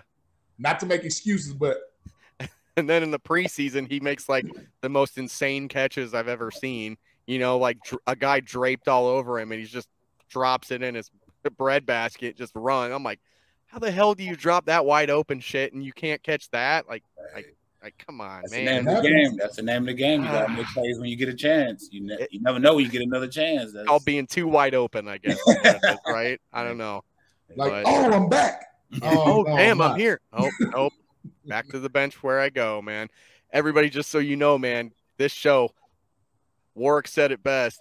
We're gonna give you that red pill, man. We're, we're gonna Oh, start oh, trying to get gonna you guys to you're gonna understand things the way we understand them. That's Right, why right. we name the show what it is. That's what we do here, guys. So, in saying that, man, I think as much as I love this topic, we could talk about it all night. We got to get to something different. So All I right. got a I got a real quick uh clip for you uh, with uh Sean Desai talking about how they can stop that horrible ass from the north. Oh, boy. Hall of Famer that you're going up against, but um, what are your thoughts on what Rodgers uh, very simply put, everything. I mean, it, it- like you said, you know, when, when you go up against guys that have played this long in this league and had the success that he's had, they've seen pretty much everything. They've encountered everything. They've uh, uh, they've got answers in their arsenal for everything he does personally. You know, and and that's why that's why guys like that sustain for this long in this league. Uh, so uh, he's a threat, obviously, with his arm, uh, with his uh, feet. He's still a threat with his feet, and um, you know, obviously with his mind. You know, you got you got to play the mental game with him. Uh, all eleven of us do. Yeah. I mean, that's why I picked that one because that was the first question, and I'm like, oh yeah, he feels the same way about it. But guys, you know, They don't pull any punches with that guy. I see. no, and that's why I like Sean Desai. Sean Desai does have some accountability issues that he needs to work on with his players that I, I've kind of noticed a little bit here and there. But the guys, I feel like it's more the personnel that's really failed him than what he's drawn up. I mean, yes, obviously he's had some wrinkles here and there. Every coach does, but for the most part, I like Sean Desai. I like what he does, but he's probably not going to be here next year. Unfortunately, he's probably losing that job. I hope not. Hopefully, Leslie Frazier keeps him on it in some type of role. But anyway, back to the horrible topic that we have to touch on here. What can the Bears do defensively to confuse Aaron Rodgers enough to pull out maybe the biggest upset of my entire damn life? Because I mean, I've got some ideas on it, but Warrick, I want to hear from you especially first on this because you've obviously Man, watched the enough. Again. You're the defensive guy. We got to play him twice a year, unfortunately. I'm not a fan of this topic either, but I mean, we talked about out. a man that had to play against Brett Favre. He knows full well what this is. Yeah. So the uh, the bad thing is, I just say that first is that the Packers and Aaron Rodgers they playing better than we played the first time when we played them. They Yes. got better for us with a lot of stuff. So that's why I say it's going to be even tougher. And you going to their place. The biggest thing, like I always say, like especially on defense, you gotta you gotta put pressure on Aaron Rodgers somehow. Like whether Well- it's where it's one on one matchups or blitzing them. Like you have to put some type of pressure and move them around. But with that comes you got to be able to cover. They have some great receivers. They have some guys that can do some things with the ball. So it's I know, and that's why I asked it because it's one of those I things. mean- I've got some ideas on it, and right. I'll ask your opinion of this. Really, so you obviously want to get pressure on him. That's that's Right. obviously you want to confuse him, but you can't blitz him a lot either because Right. if you blitz him, he's going to come out and destroy you. He's going to eat you alive because he's smart enough to see it. He's he's been through it all.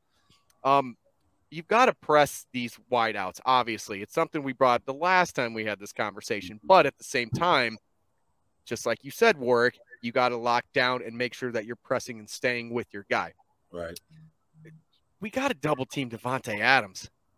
You cannot let this man just kill you again, right? I mean, that's what he did last game. We didn't do that- that last game, and what happened? He ate us alive, man. So maybe that throwing some stunts in there, here and there, maybe. But the Double him biggest thing who for me, though? see, you whether gotta, you double whether you double him or bracket him, like have a guy kind Yeah. of stay in his general area, like because you could play like split, you could play Mm-hmm. like you could play like a man on one side and three on one side where you got a somebody over top of them all the time. Like they can Mm-hmm. make they can do it. It's so many different var- variations of defense, excuse me, that you could do on to take away a guy. The biggest thing is just like the fundamental parts. Like they have one great receiver, the rest. Uh, okay, that's uh, kind of the way I feel about him too, Chris. No, like, Well, like, yeah, I- honestly, that's the way I feel. yeah. So like, that's why that's I I'm saying to maybe double Davante. Yeah, but they got a on everyone goat else. like quarterback that can get yeah. even the okay receivers the ball. Like Yeah. doubling up, like doubling a receiver always sound good. Like that's like video game type stuff. But when Oh, you get yeah. into a game, like you gotta also play the run. You also gotta play play action. They also got other things that they can hit you with. You can't but just that's what your front seven's supposed to do, correct? right. And that's what I was gonna say. Like, like right now, like you can't. You're not gonna. You can't over. Like you can't scheme your over your deficiencies. Like I don't care what scheme you come with. If you have deficiencies where you just can't get it done, it's not gonna work.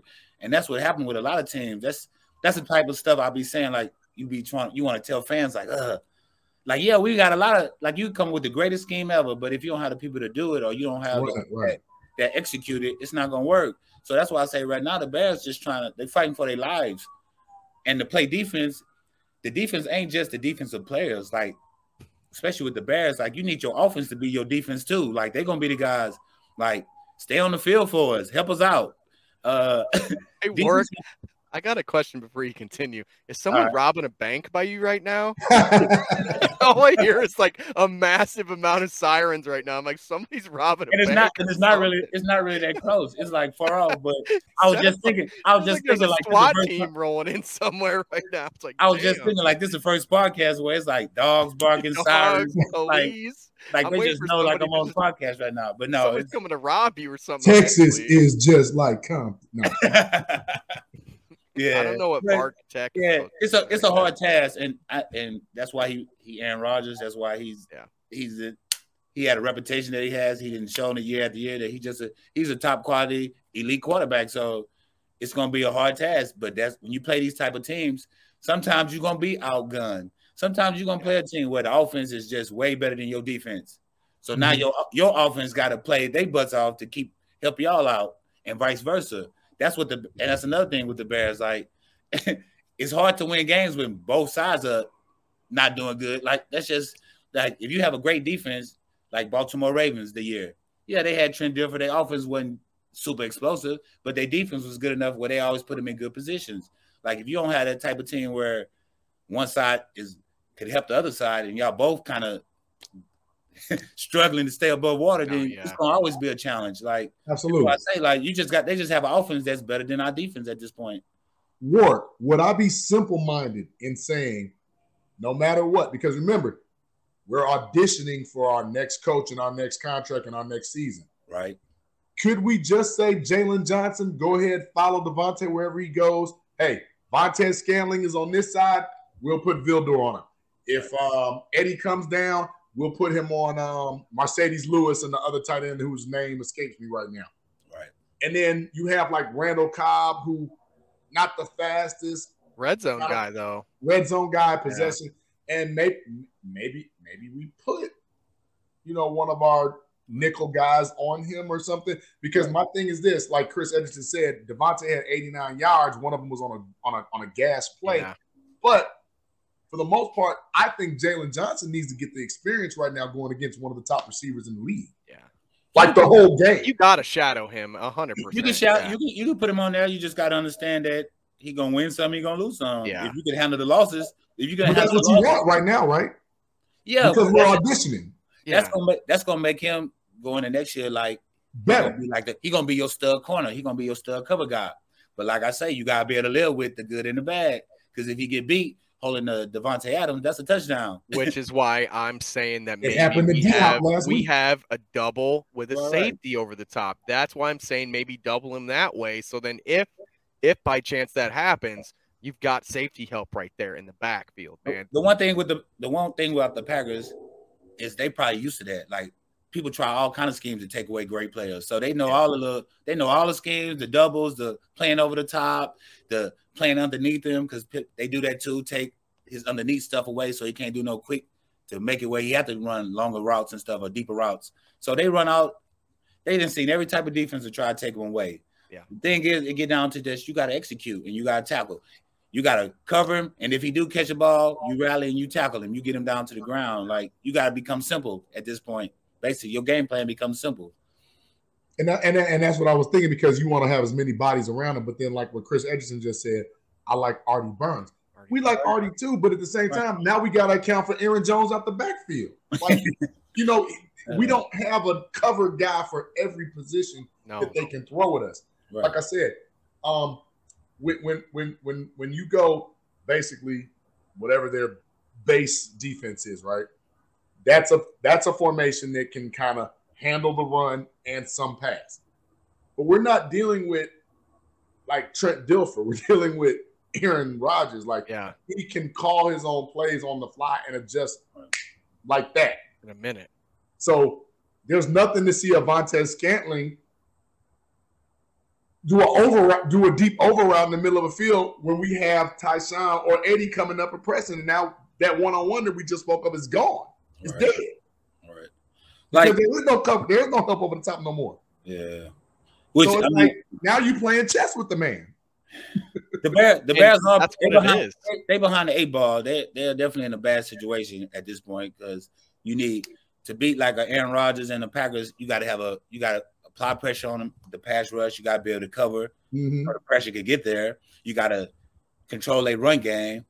Like it's a it's a lot of things you got to stop with these type of teams. So that's why I say like you're not gonna be able to stop everything, and that go with every team you play. You just got to be able to. You make sure you what you do, what you can stop, you stop, and then the other side of the ball can do their part, and it all work together. And like I say, if you like you always say, keep him off the field. But that's I'm, the best. I'm- That's the little- best defense you have. That's That's your best defense. And I'm a little old school, keeping the field goals, bend don't break. But Right. they have three losses this year, so that proves they can be beat. I'm looking at, I'm piecing together whatever those three losses they got, and I'm gonna throw something that didn't work with him at him.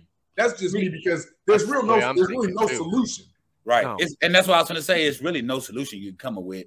At some point, the Bears just got to play and want it more than the Packers to beat them. Mhm. Like, and that's just the type of team. Like I said, it's rarely you're gonna go in a game where you just way overmatched over a team. It happens sometimes. Like you have a team like a team that ain't won a game, like say the Lions or something. Yeah, right now they probably just overly overmatched. But for the most part, teams are equal. It's just about talent and people doing what they're supposed to do. Like, yeah, it's not like the defense. well, that's why, like, so, so, so, I'm glad that you brought that up because there's, there's one other thing that I was thinking about.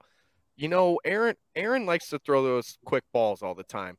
He's always throwing quick screens and stuff. Isn't gap control like important in this kind of game too? Because if he's throwing those outside screens, everyone's got to be covering their inside gaps, outside gaps the exact same way, so they they can stop them from breaking a screen for 70 yards down the field, right? Like, No, more more important than gap control because gap control is important, but gap control is probably more important like on run plays. When you Yeah. when you're doing like quick passes and screens, it's more about leverage. It's Leverage, about guys. okay. It's a guy. It's about guys having a force position and the guys running the alley and all other guys rallying to it. Like you got to have somebody, er- and that's what I say. Like everybody got to play their position.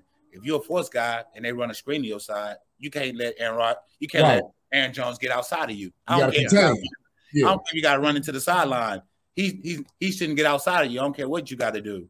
So you stick got to your assignments no matter what's right, going and that, down. yeah, and that's what I say. Like when you yeah. play these type of teams, they have talent to where you have to beat them. Like you have to out execute them. Basically, you have to out execute them. They gonna run the screen. We gonna fit right, and we gonna make the tackle, and we gonna play this chess match all game. When you, like I say, now if you play a team where you just overly talented, it don't matter what they do, you just can run through their blockers, and then yeah, but that's not gonna happen at this level. It really, it rarely happens that you get a team that you just that much overmatched. So And see, we've seen we've seen this year uh totally overmatched team supposed to lose in Jacksonville and Buffalo, where Jacksonville actually won Right. nine to six, which And was the Jags, like the too. Anomaly of anomalies. Yeah. Right. But so we're not saying it can happen, but like you said, they stayed disciplined. They did what they were supposed to do to stop what Buffalo did best. Right. So to your point, like I don't need everybody trying to get that sack every single play. Like I'm gonna get you, I'm gonna get you, I'm gonna get you. No. Yeah, you got me twice, but the score is fucking forty to three. Like Take- we don't need that. Bears need to look at the film, look at the film when they play them last, see the things they do, because guess what? They're gonna do the same thing. the same thing, yeah. They're gonna see if you fixed it. That's just how the league works. Well, and he didn't even throw for 200 yards last time. He only threw for like 190. yeah, because they killed the Bears. Remember, we're throwing like quick balls at uh, Yeah. Aaron Jones, and he was breaking runs Yeah. and breaking screens. Like That's that's why. why- So the Bears got to shore that up, which they could do. Watch film, which I know they already did. They know exactly why he broke those runs because you could break down every play and find out why it happened. Because it's all about fits and gap, like you said, gap control and leverage and being where you're supposed to be.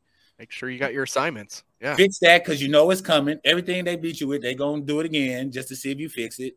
And then the rest is just about one two. And like I say, at this point in the season, that's all you have now. Like everybody's beat up, everybody's sore. You fighting for your job and your position to make sure that you still have a job next year. So yeah, it can happen. Like I say, everybody, anybody can win. It's still talented guys. The Bears still are NFL team, professionally paid NFL football players. So they can play and beat the Packers. It's just that they have to want to and they have to execute. And that's on both sides of the ball. And that's telling. I like what you said. Forget about out scheming. You got to out one it. Right. You can you can't out Funny like, that you say that. Yeah, you can't out scheme everything. Some I can't some wait till the teams bare you just can't out scheme everything. You just gotta play. You just gotta want it more than them. Boy, work. I'm starting to match you on uh on uh, things that we agree on because my bare necessities are going to sound real familiar real soon. So just just saying, but yeah, that's And we're the percent right, three you know? best friends. Yeah, we're getting there slowly but surely. We're not on Warrick's level though. I mean, that's going to be hard to get to Warrick's wisdom. But one day, hopefully, JB, we can grow up and be like Warrick Holdman. But you know, right now, man, Warrick, like- I'm listening. I got these Yeah, Will Smiths. I'm ears- listening. e- ears are pinned open on this one, man, because Warrick, you're right, 100% right. You know, you've got to go want to go out there and want it more than those guys want it. And man, I'm I'm sorry. I don't care if that man ran out and said that he wasn't talking about the team whenever he said he owned them. Those players better sit and remember that statement. And it just drives me nuts because it's like I'm so concerned about this team coming out and just laying an egg because they've just completely just lost their mojo. They don't care about the coach anymore. It could get really ugly. It does have the potential. That's all. I, that's all I gotta say. I will say I don't have a lot more to say than that on this topic. I hate to say it, and I hate that's what I, I hate to come on every week and be doom and gloom, but it does have a. It's at We're their house. here. that at their house. Is a division game.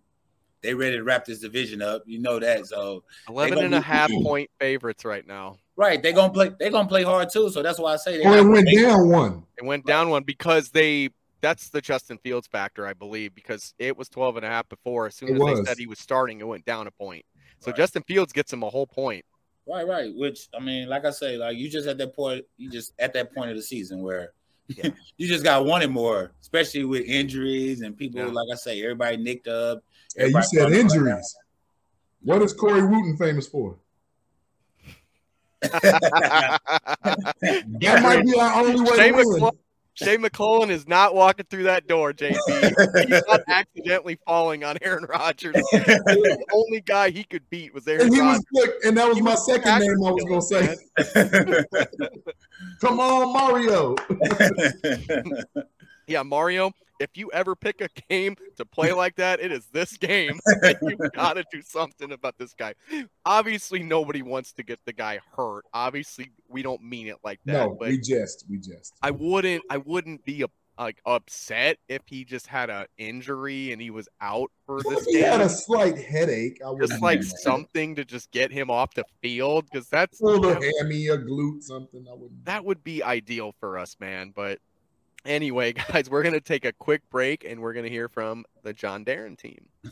Hi, I'm Jonathan Darren, licensed real estate broker with Coldwell Banker Real Estate Group in Homer Glen. Are you looking to buy or sell? Have you been disappointed in the past? The Jonathan Darren team with Coldwell Banker Real Estate Group focuses on providing you with a concierge level of service during the process of buying or selling. We are a service oriented team with a fresh and professional approach to selling real estate. Our goal is to combine knowledge, skills, and passion to exceed our clients' expectations, and most of all, we truly care. We are a knowledgeable real estate team focused on offering expertise and innovative solutions for our clients. The Jonathan Darren team has five full service real estate brokers and a dedicated full time marketer servicing all of Chicagoland. We will customize a detailed plan around your timeline for a sale, purchase, investment, estate, or other needs. Real estate transactions can be stressful, but don't need to be. Let us handle it for you. Visit our website, homesbyjdt.com, or call 708 308 1938 today. Expect better in real estate. Choose the Jonathan Darren team.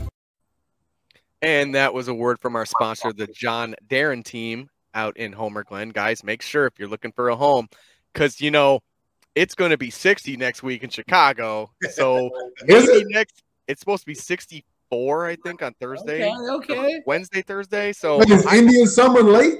I might do the podcast outside next week in the middle of December. But Hey, anyway, look, at 64, you can come. Yeah, there we I mean. We get you for one day, Warrick. y'all get y'all getting close. Y'all getting close. It is. Getting It's seventy four right now at nighttime. Seventy four. Ah. Like see, I'm, I have on shorts there. sitting outside. So y'all getting close. I say come up a couple more degrees, and y'all might you can talk me into it. living the dream. But, but anyway, make sure to get out there. Homesbyjdt.com. Great people. They will give you the best deals they can. But guys, I got a, a real serious question for you. What are you watching?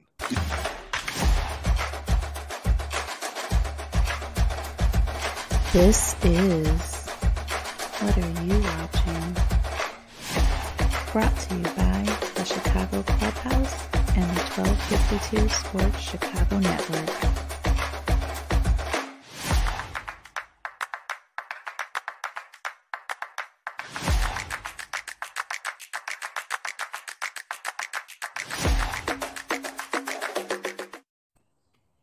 And again, this is What Are You Watching? brought to you by the John Darren team. So, who wants to go first today? Work gets so excited for this segment. I think, like, like e- every time I say it, like, Work gets the biggest smile on his face for everyone listening on audio. Like, he's like a kid at a candy store. I do, I do. When we get to this part, man.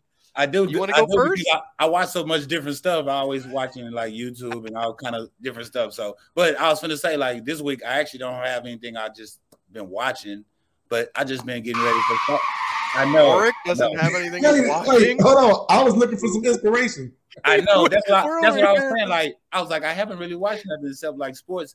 All I've been watching is all the the YouTube stuff about Spider Man next week. Just Oh, me out, too. Like all The the, memes. and all I've the been- how it's I've connected. been and- sharing memes. I've been doing all that. I can't I'm- stand it. Yeah, I'm sorry. And I know I know people probably like, man, this dude all he ever talk about is Marvel, like comic book movies. But I still got to get done with um um the one that just came out. Uh, Hawkeye.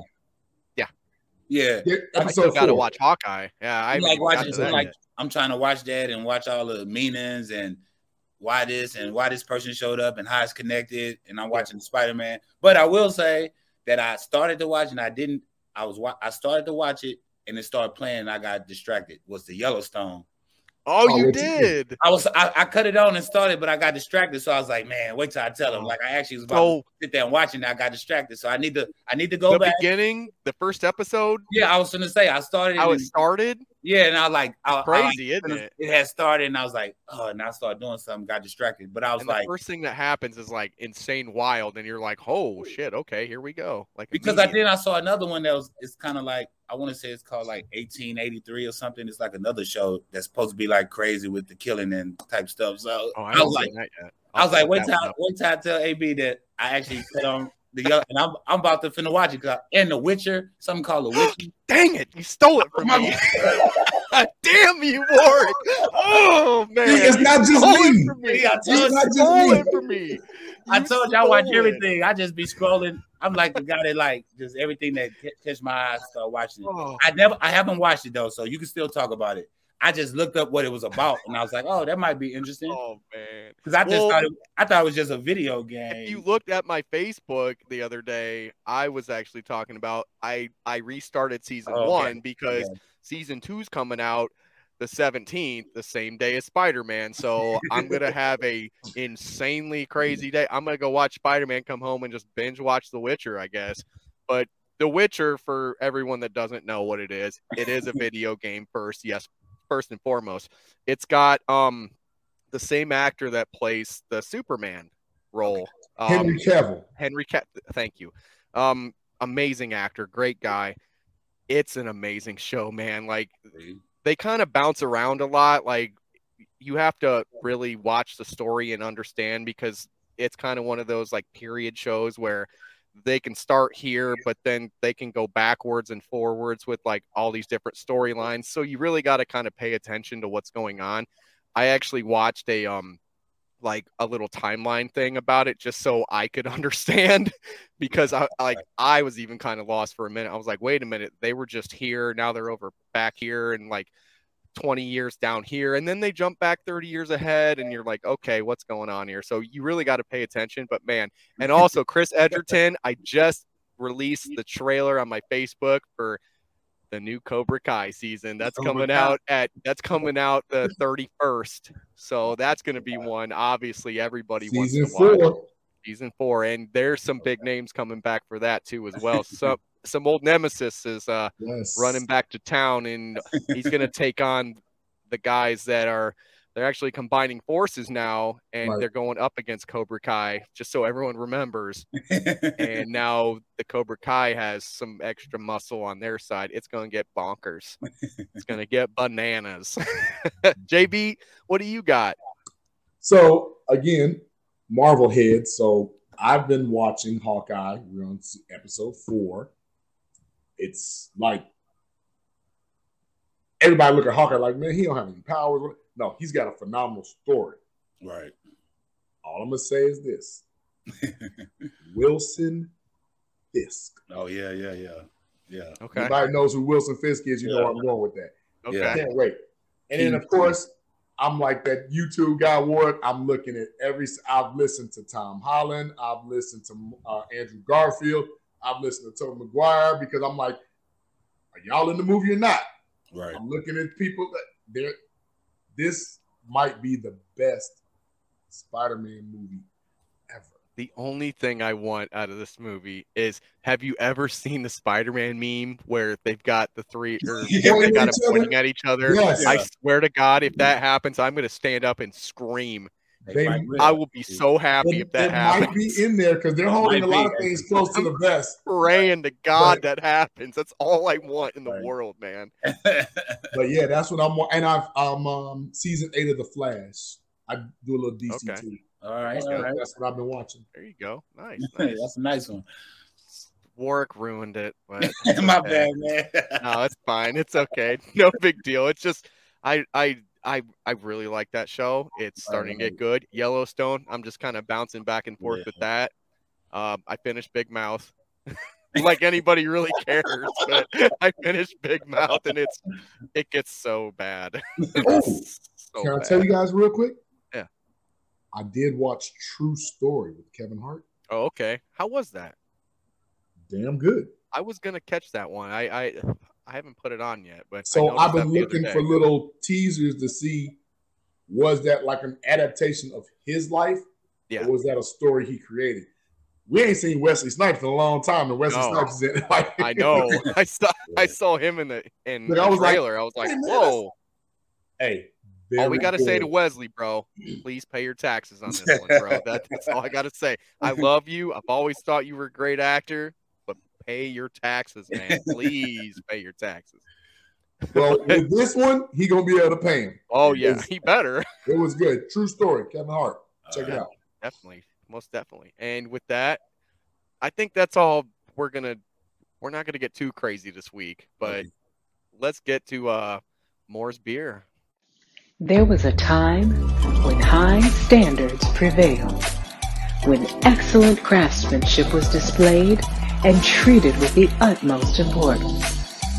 Acquire the crisp, refreshing taste of Moore's beer. Moore's beer. Raise your standards.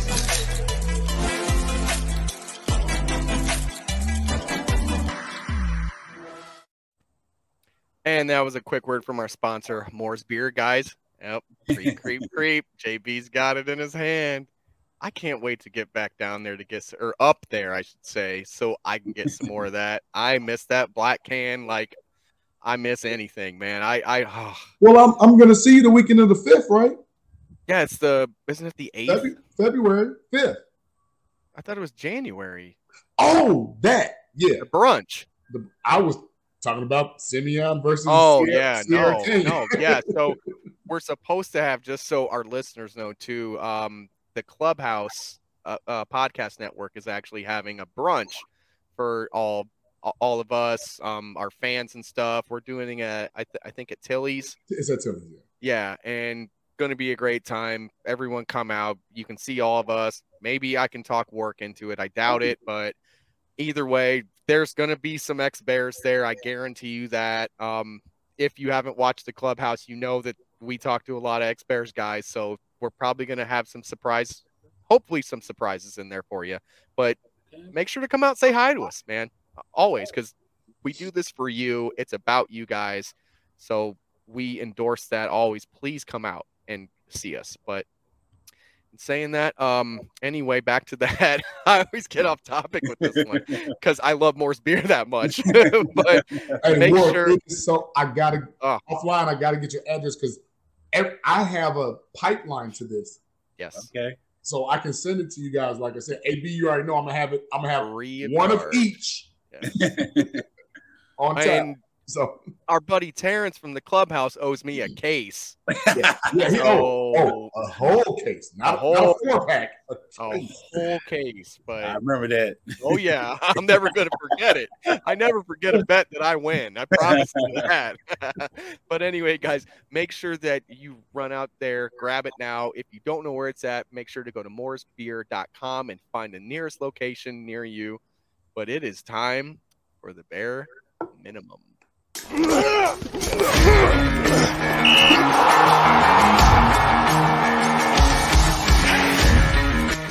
formula is this. We go out, we hit people in the mouth. Number one. Number two, we are not a charity. We cannot give them the game. That's number two. And number three is we execute from the very start of the game to the very end of the game. And again, this is the bare minimum brought to you by Moore's Beer. Raise your standards and let's get to it. So, first and foremost for me, it's something we've already talked about about a thousand times, but try to confuse Aaron Rodgers, guys. try to confuse him. I know that's easier said than done. You got to give him some new looks, maybe that they haven't seen yet. Maybe there's something in that playbook in in that green book that they have that they haven't tried yet. Try to get something to it. Throw some stunts. Press the wideouts. I know Warrick said, you know, maybe not double covering him is an option. I'm hopefully some safety help or something with him. You've got to stop Davante Adams. You got to have your gaps covered. You got to have your assignments covered and make sure that you play sound football. Number two for me, and this is also another obvious one, make sure that you keep Aaron off the field. It's again, they have to run the ball. You have to get off the field on third downs. You've got to make sure that you keep this man away from the ball because he's the most dangerous quarterback in the league outside of a couple guys, maybe. So number three for me is um again um run heavy. Do not get Justin put in any bad situations like we saw with Andy Dalton last week, like we've seen with Justin when he played Cleveland. You know, don't get into a shootout with this team do not go up against Aaron Rodgers and throwing the ball. Stay run sound, as I said before. Nagy, adjust, adjust, adjust to this team. You can't go out there trying to be you, be you, because it doesn't work. And number four for me, and this is something Warrick brought up play with pride, guys. You've got to play with pride. This man came out in your stadium and he told all your fans that he owned you He's owned you for his whole career. I'm tired of it. I want to see the fight on the field.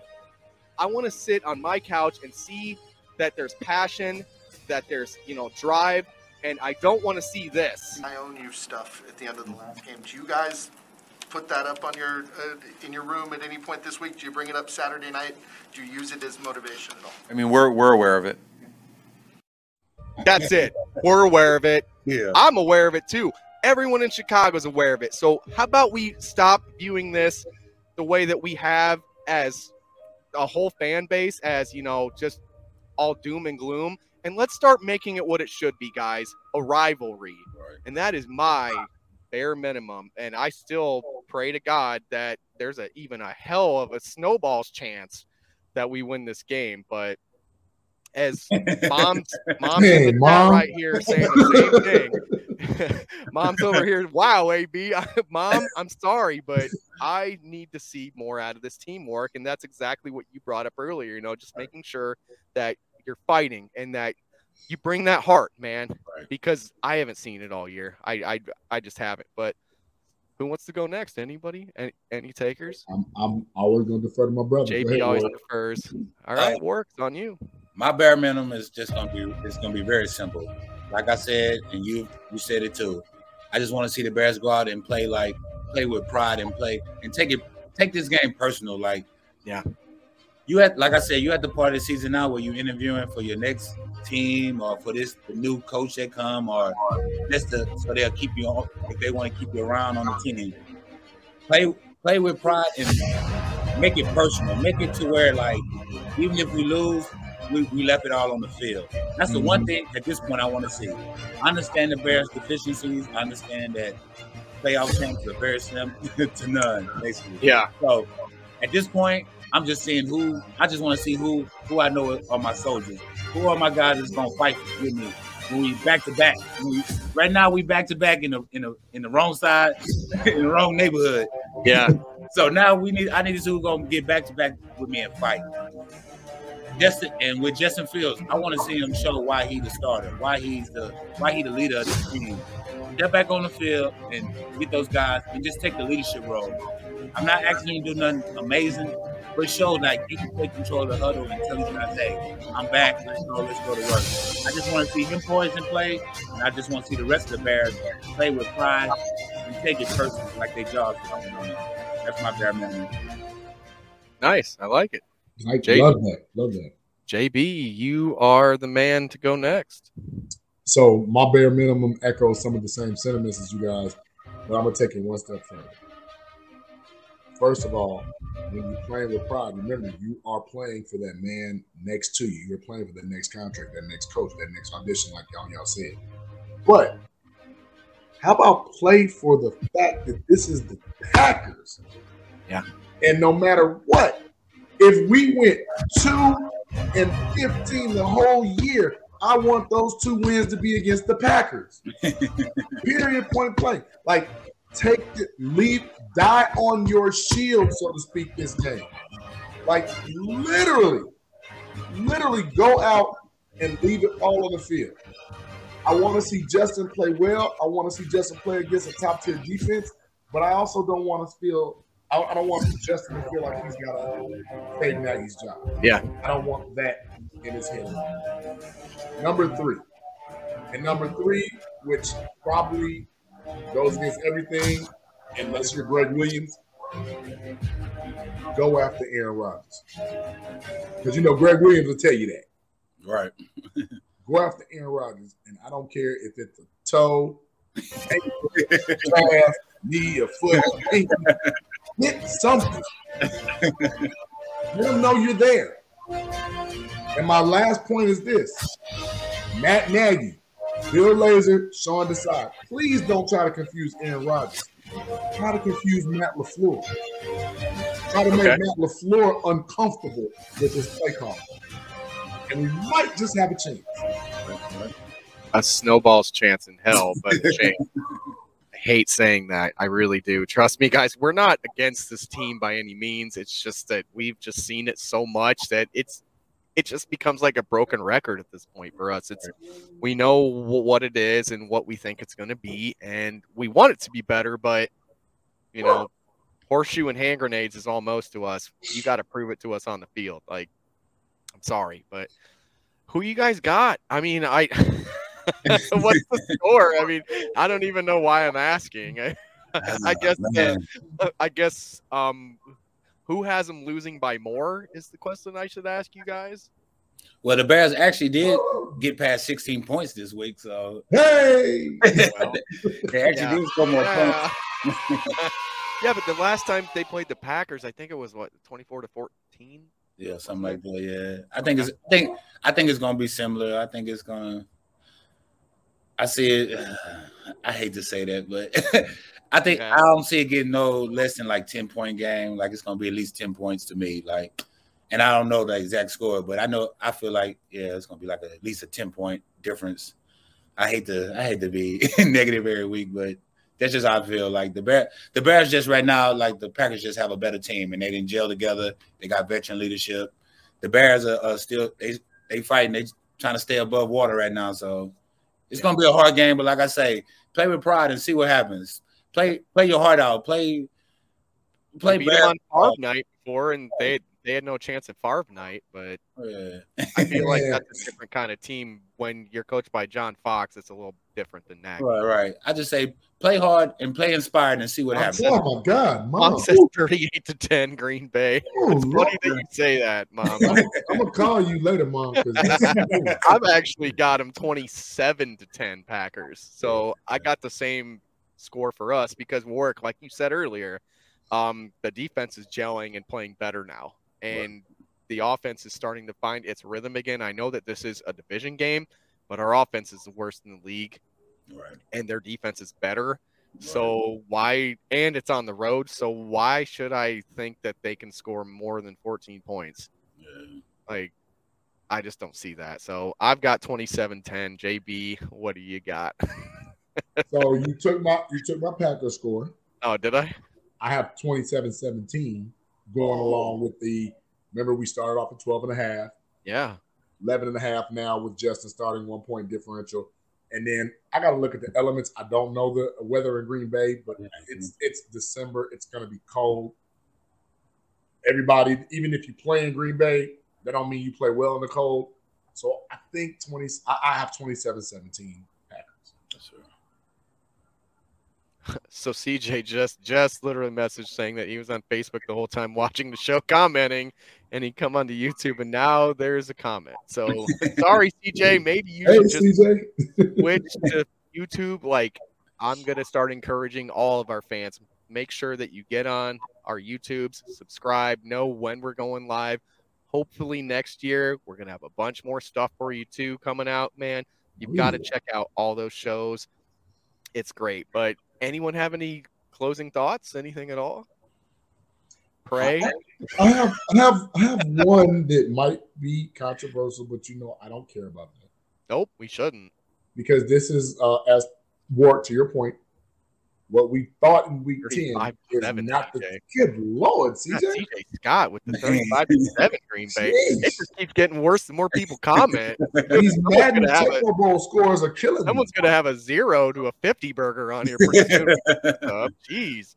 Well, you know, we, I need to talk to Harry because that's he actually messaged me during the show. He said he's he's sitting with his wife and he's absolutely loving it and he enjoys what we're doing and What's up, Harry? he said hi. Yeah. Yeah, I need, I need to talk to Harry offline because I need to know about this 11 and a half. Because, Oh, he already talked to me about it. So yeah, we'll talk offline. So. Yeah. I asked him, well, just so our fans know, Harry, Harry, our resident gambler here, who knows his stuff, said stay the hell away mm. from this game. And you know what? That's all I need to hear. Thank you, Harry. agree a thousand percent with what he said too. I was looking at the line maybe at like two and a half, like an alternate line, and Mhm. but even then, it's it's like minus five fifty. it's it's ridiculously high. I actually oh shout out to the the Cardinals, the Rams, and the Bucks for winning me a whole lot of money on a parlay last weekend. I I sat on my couch, kind of hungover. I'm not gonna lie, and, and I was like, I think I'm gonna take some uh, bets today, and I had a nice payday. I'll just say that. All right. So again, we'll talk offline. you know, I, I, I, I like sitting on the couch making a couple of dollars. You know, it's Christmas time. I almost had so I had I had twenty five dollars in uh free play, Mhm. and I did a seventeen parlay, and the only one That's I a lot of teams, Alan. Yeah, well, it was a free 25 bucks. So, So, I was right. like, I'm like, I'm just going to go hard. So I did a 17 parlay. The only one I missed was the damn Lions. the first time oh, I Oh, bet, the first time I bet against the Lions all year. I mean, I haven't made a lot of bets, but I usually like sit at home going, I should just throw money at that, you know, because they're going to lose every week. The one time I actually did, they won the damn game. I was so, I'm sitting on the edge, just sitting there like, come on, come on. Last play, dime right into him. I'm like, of course. And the crazy part about that, on short rest, now the the Vikings are beating the the, the Steelers twenty three to nothing. Of course they are. Oh, yeah, yeah. Of course they are. Because there's another team that, I, eh, but I actually picked the Steelers because I, I just have this weird thing about the Ravens. Like they get up a little bit and then back down, and it was a divisional game, and I'm like, you know what? I had to pick like an odds game where I was ahead a little bit, so I could mm. get my money up. Thanks a lot. Thanks a lot, Vikings, for I lost about I don't know like 200 some bucks right there that I could have had in my pocket. So I could have had a band in one day, but they stole my band away from me. But it is mm. what it is. Gambling. Oh, the Yeah, Bears. I don't do it that often. it's just something that I just got a hair in my ass, and I was like, might as well. Fuck it, might as well. But Closing thoughts. It's week fourteen. Bears brass. Start looking. please, Right, right. oh, that's something we didn't even get into. Just start looking. Oh, we But can get into that next we week. can get into it next week. We Yeah, got we- we time. need more to talk about. we got time. They got to get somebody by week 16 and 17 because now the, It's the legal. NFL, the NFL lets you start at week 16. So that's something we can get into a little more next week. But my last bold prediction, and I should have said it early in the show, if the Bears lose this game, I think this is the week they fire Matt Nagy. 110%.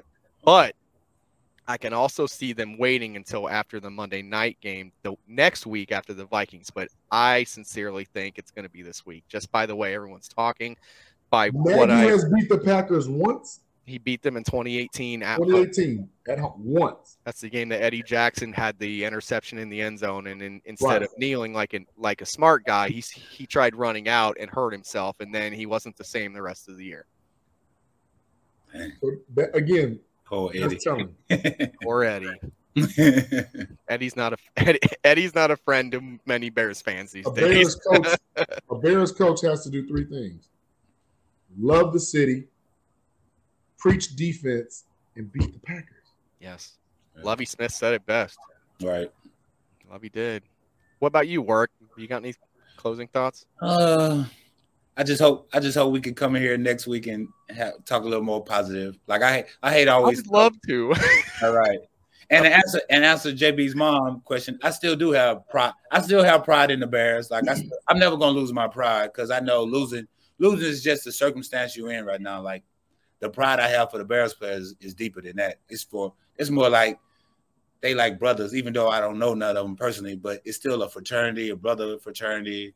And I played for the Bears. Like the Bears drafted me, so I'm always gonna be indebted to the Bears for giving me a chance to play in the NFL. So I'm always gonna have pride in them. I may talk, I may say a couple negative things. I try to watch it, but I'm always gonna have pride in the Bears and the organization and the city. I just I want them to do better, like all the fans do. But it's a process. Like it's a process. So even though I say some negative things and I I, I may say some things about them, I try to be nice, but I, am always gonna have pride. That's different than me just critiquing the team. I'm always gonna have pride. There's a difference between being nice and being honest. Right. Absolutely, and work as long as they play with pride, even if they lose and Right. play a different way. I can live with that because that gives hope. Right. And that's what that was my bare minimum. It was basically like just play, just show that y'all still in, y'all still playing for this year. Like we know the mm-hmm. record, we know what situation we in. We know that Nagy is on thin ice, may be fired any day now. But still play for your pride, play for like your livelihood and your job and and be a professional. Basically, be a professional at what you do. So that's that's what I want to see. If y'all win or lose, we understand that part, but I that don't have nothing to do with how you attack the field and how you play the game. So Absolutely. I agree. I that's would, always gonna keep my pride as long as they do that.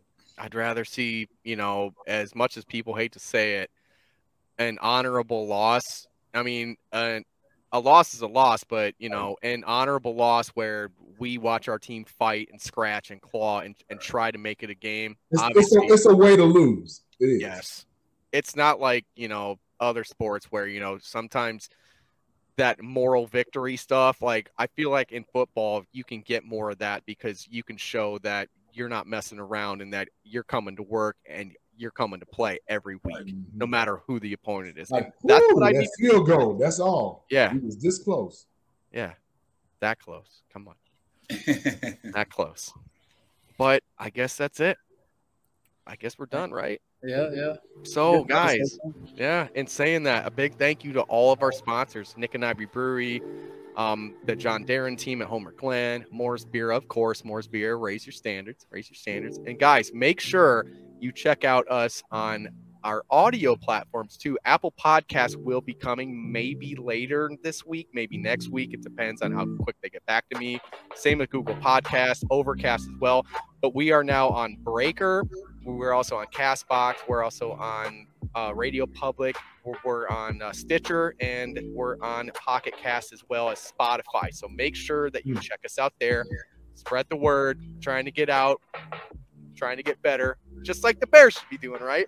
right, right. So again, thank you to 1252 Sports Chicago and the Chicago Clubhouse Network, guys. We couldn't do without you. And make sure we got coming up tomorrow the world's best fantasy show at 6:30 Central Standard Time. We've got Harry Berg at eight with the over under. Great shows on Friday, and on um, Sunday we've got the Hard Count Football Podcast with Jacob Charnow. I think I said it right that time. The kid knows the stuff. He's he's going over everything, everything, everything with the NFL before the game. Make sure you check him out. Monday, we've got Fred Hubner with Hubes Views and Brews, always breaking down all Chicago sports. And he says he does not care what anybody thinks. He was on fire on Twitter today. He, he went kind of nuts. I loved it. I love Harry. He's a great guy. Make sure to check him out there and also at ESPN 1000 great, man. Um, also on I can't remember who we got on Tuesday. Uh, uh Jay. Aaron Williams, former NBA power forward. Thank you. Aaron Williams is on the Chicago From Clubhouse. Chicago. From Chicago or Chicago on uh, on uh, at eight o'clock on I just Tuesday. blanked out the time. Thank you, Tuesday. I don't know why that word just popped out of my head, but and we've we've also got on Wednesday, we've got she said what she said on the Chicago Clubhouse Network. Those girls kill it. They've got good guests. They're hard hitting. They they they've done phenomenal so far. They're only a few shows in, but they know what they're doing already, guys. Make sure to check them out to get that female uh, look at everything sports. And of course, my guy, Fat Mike, the end of Wednesdays. and then we're back on Thursday, guys. So for myself, for Warrick, and for JB, you guys have a great day, and we will see you next week. And have ya. a coin for your Witcher. see you guys.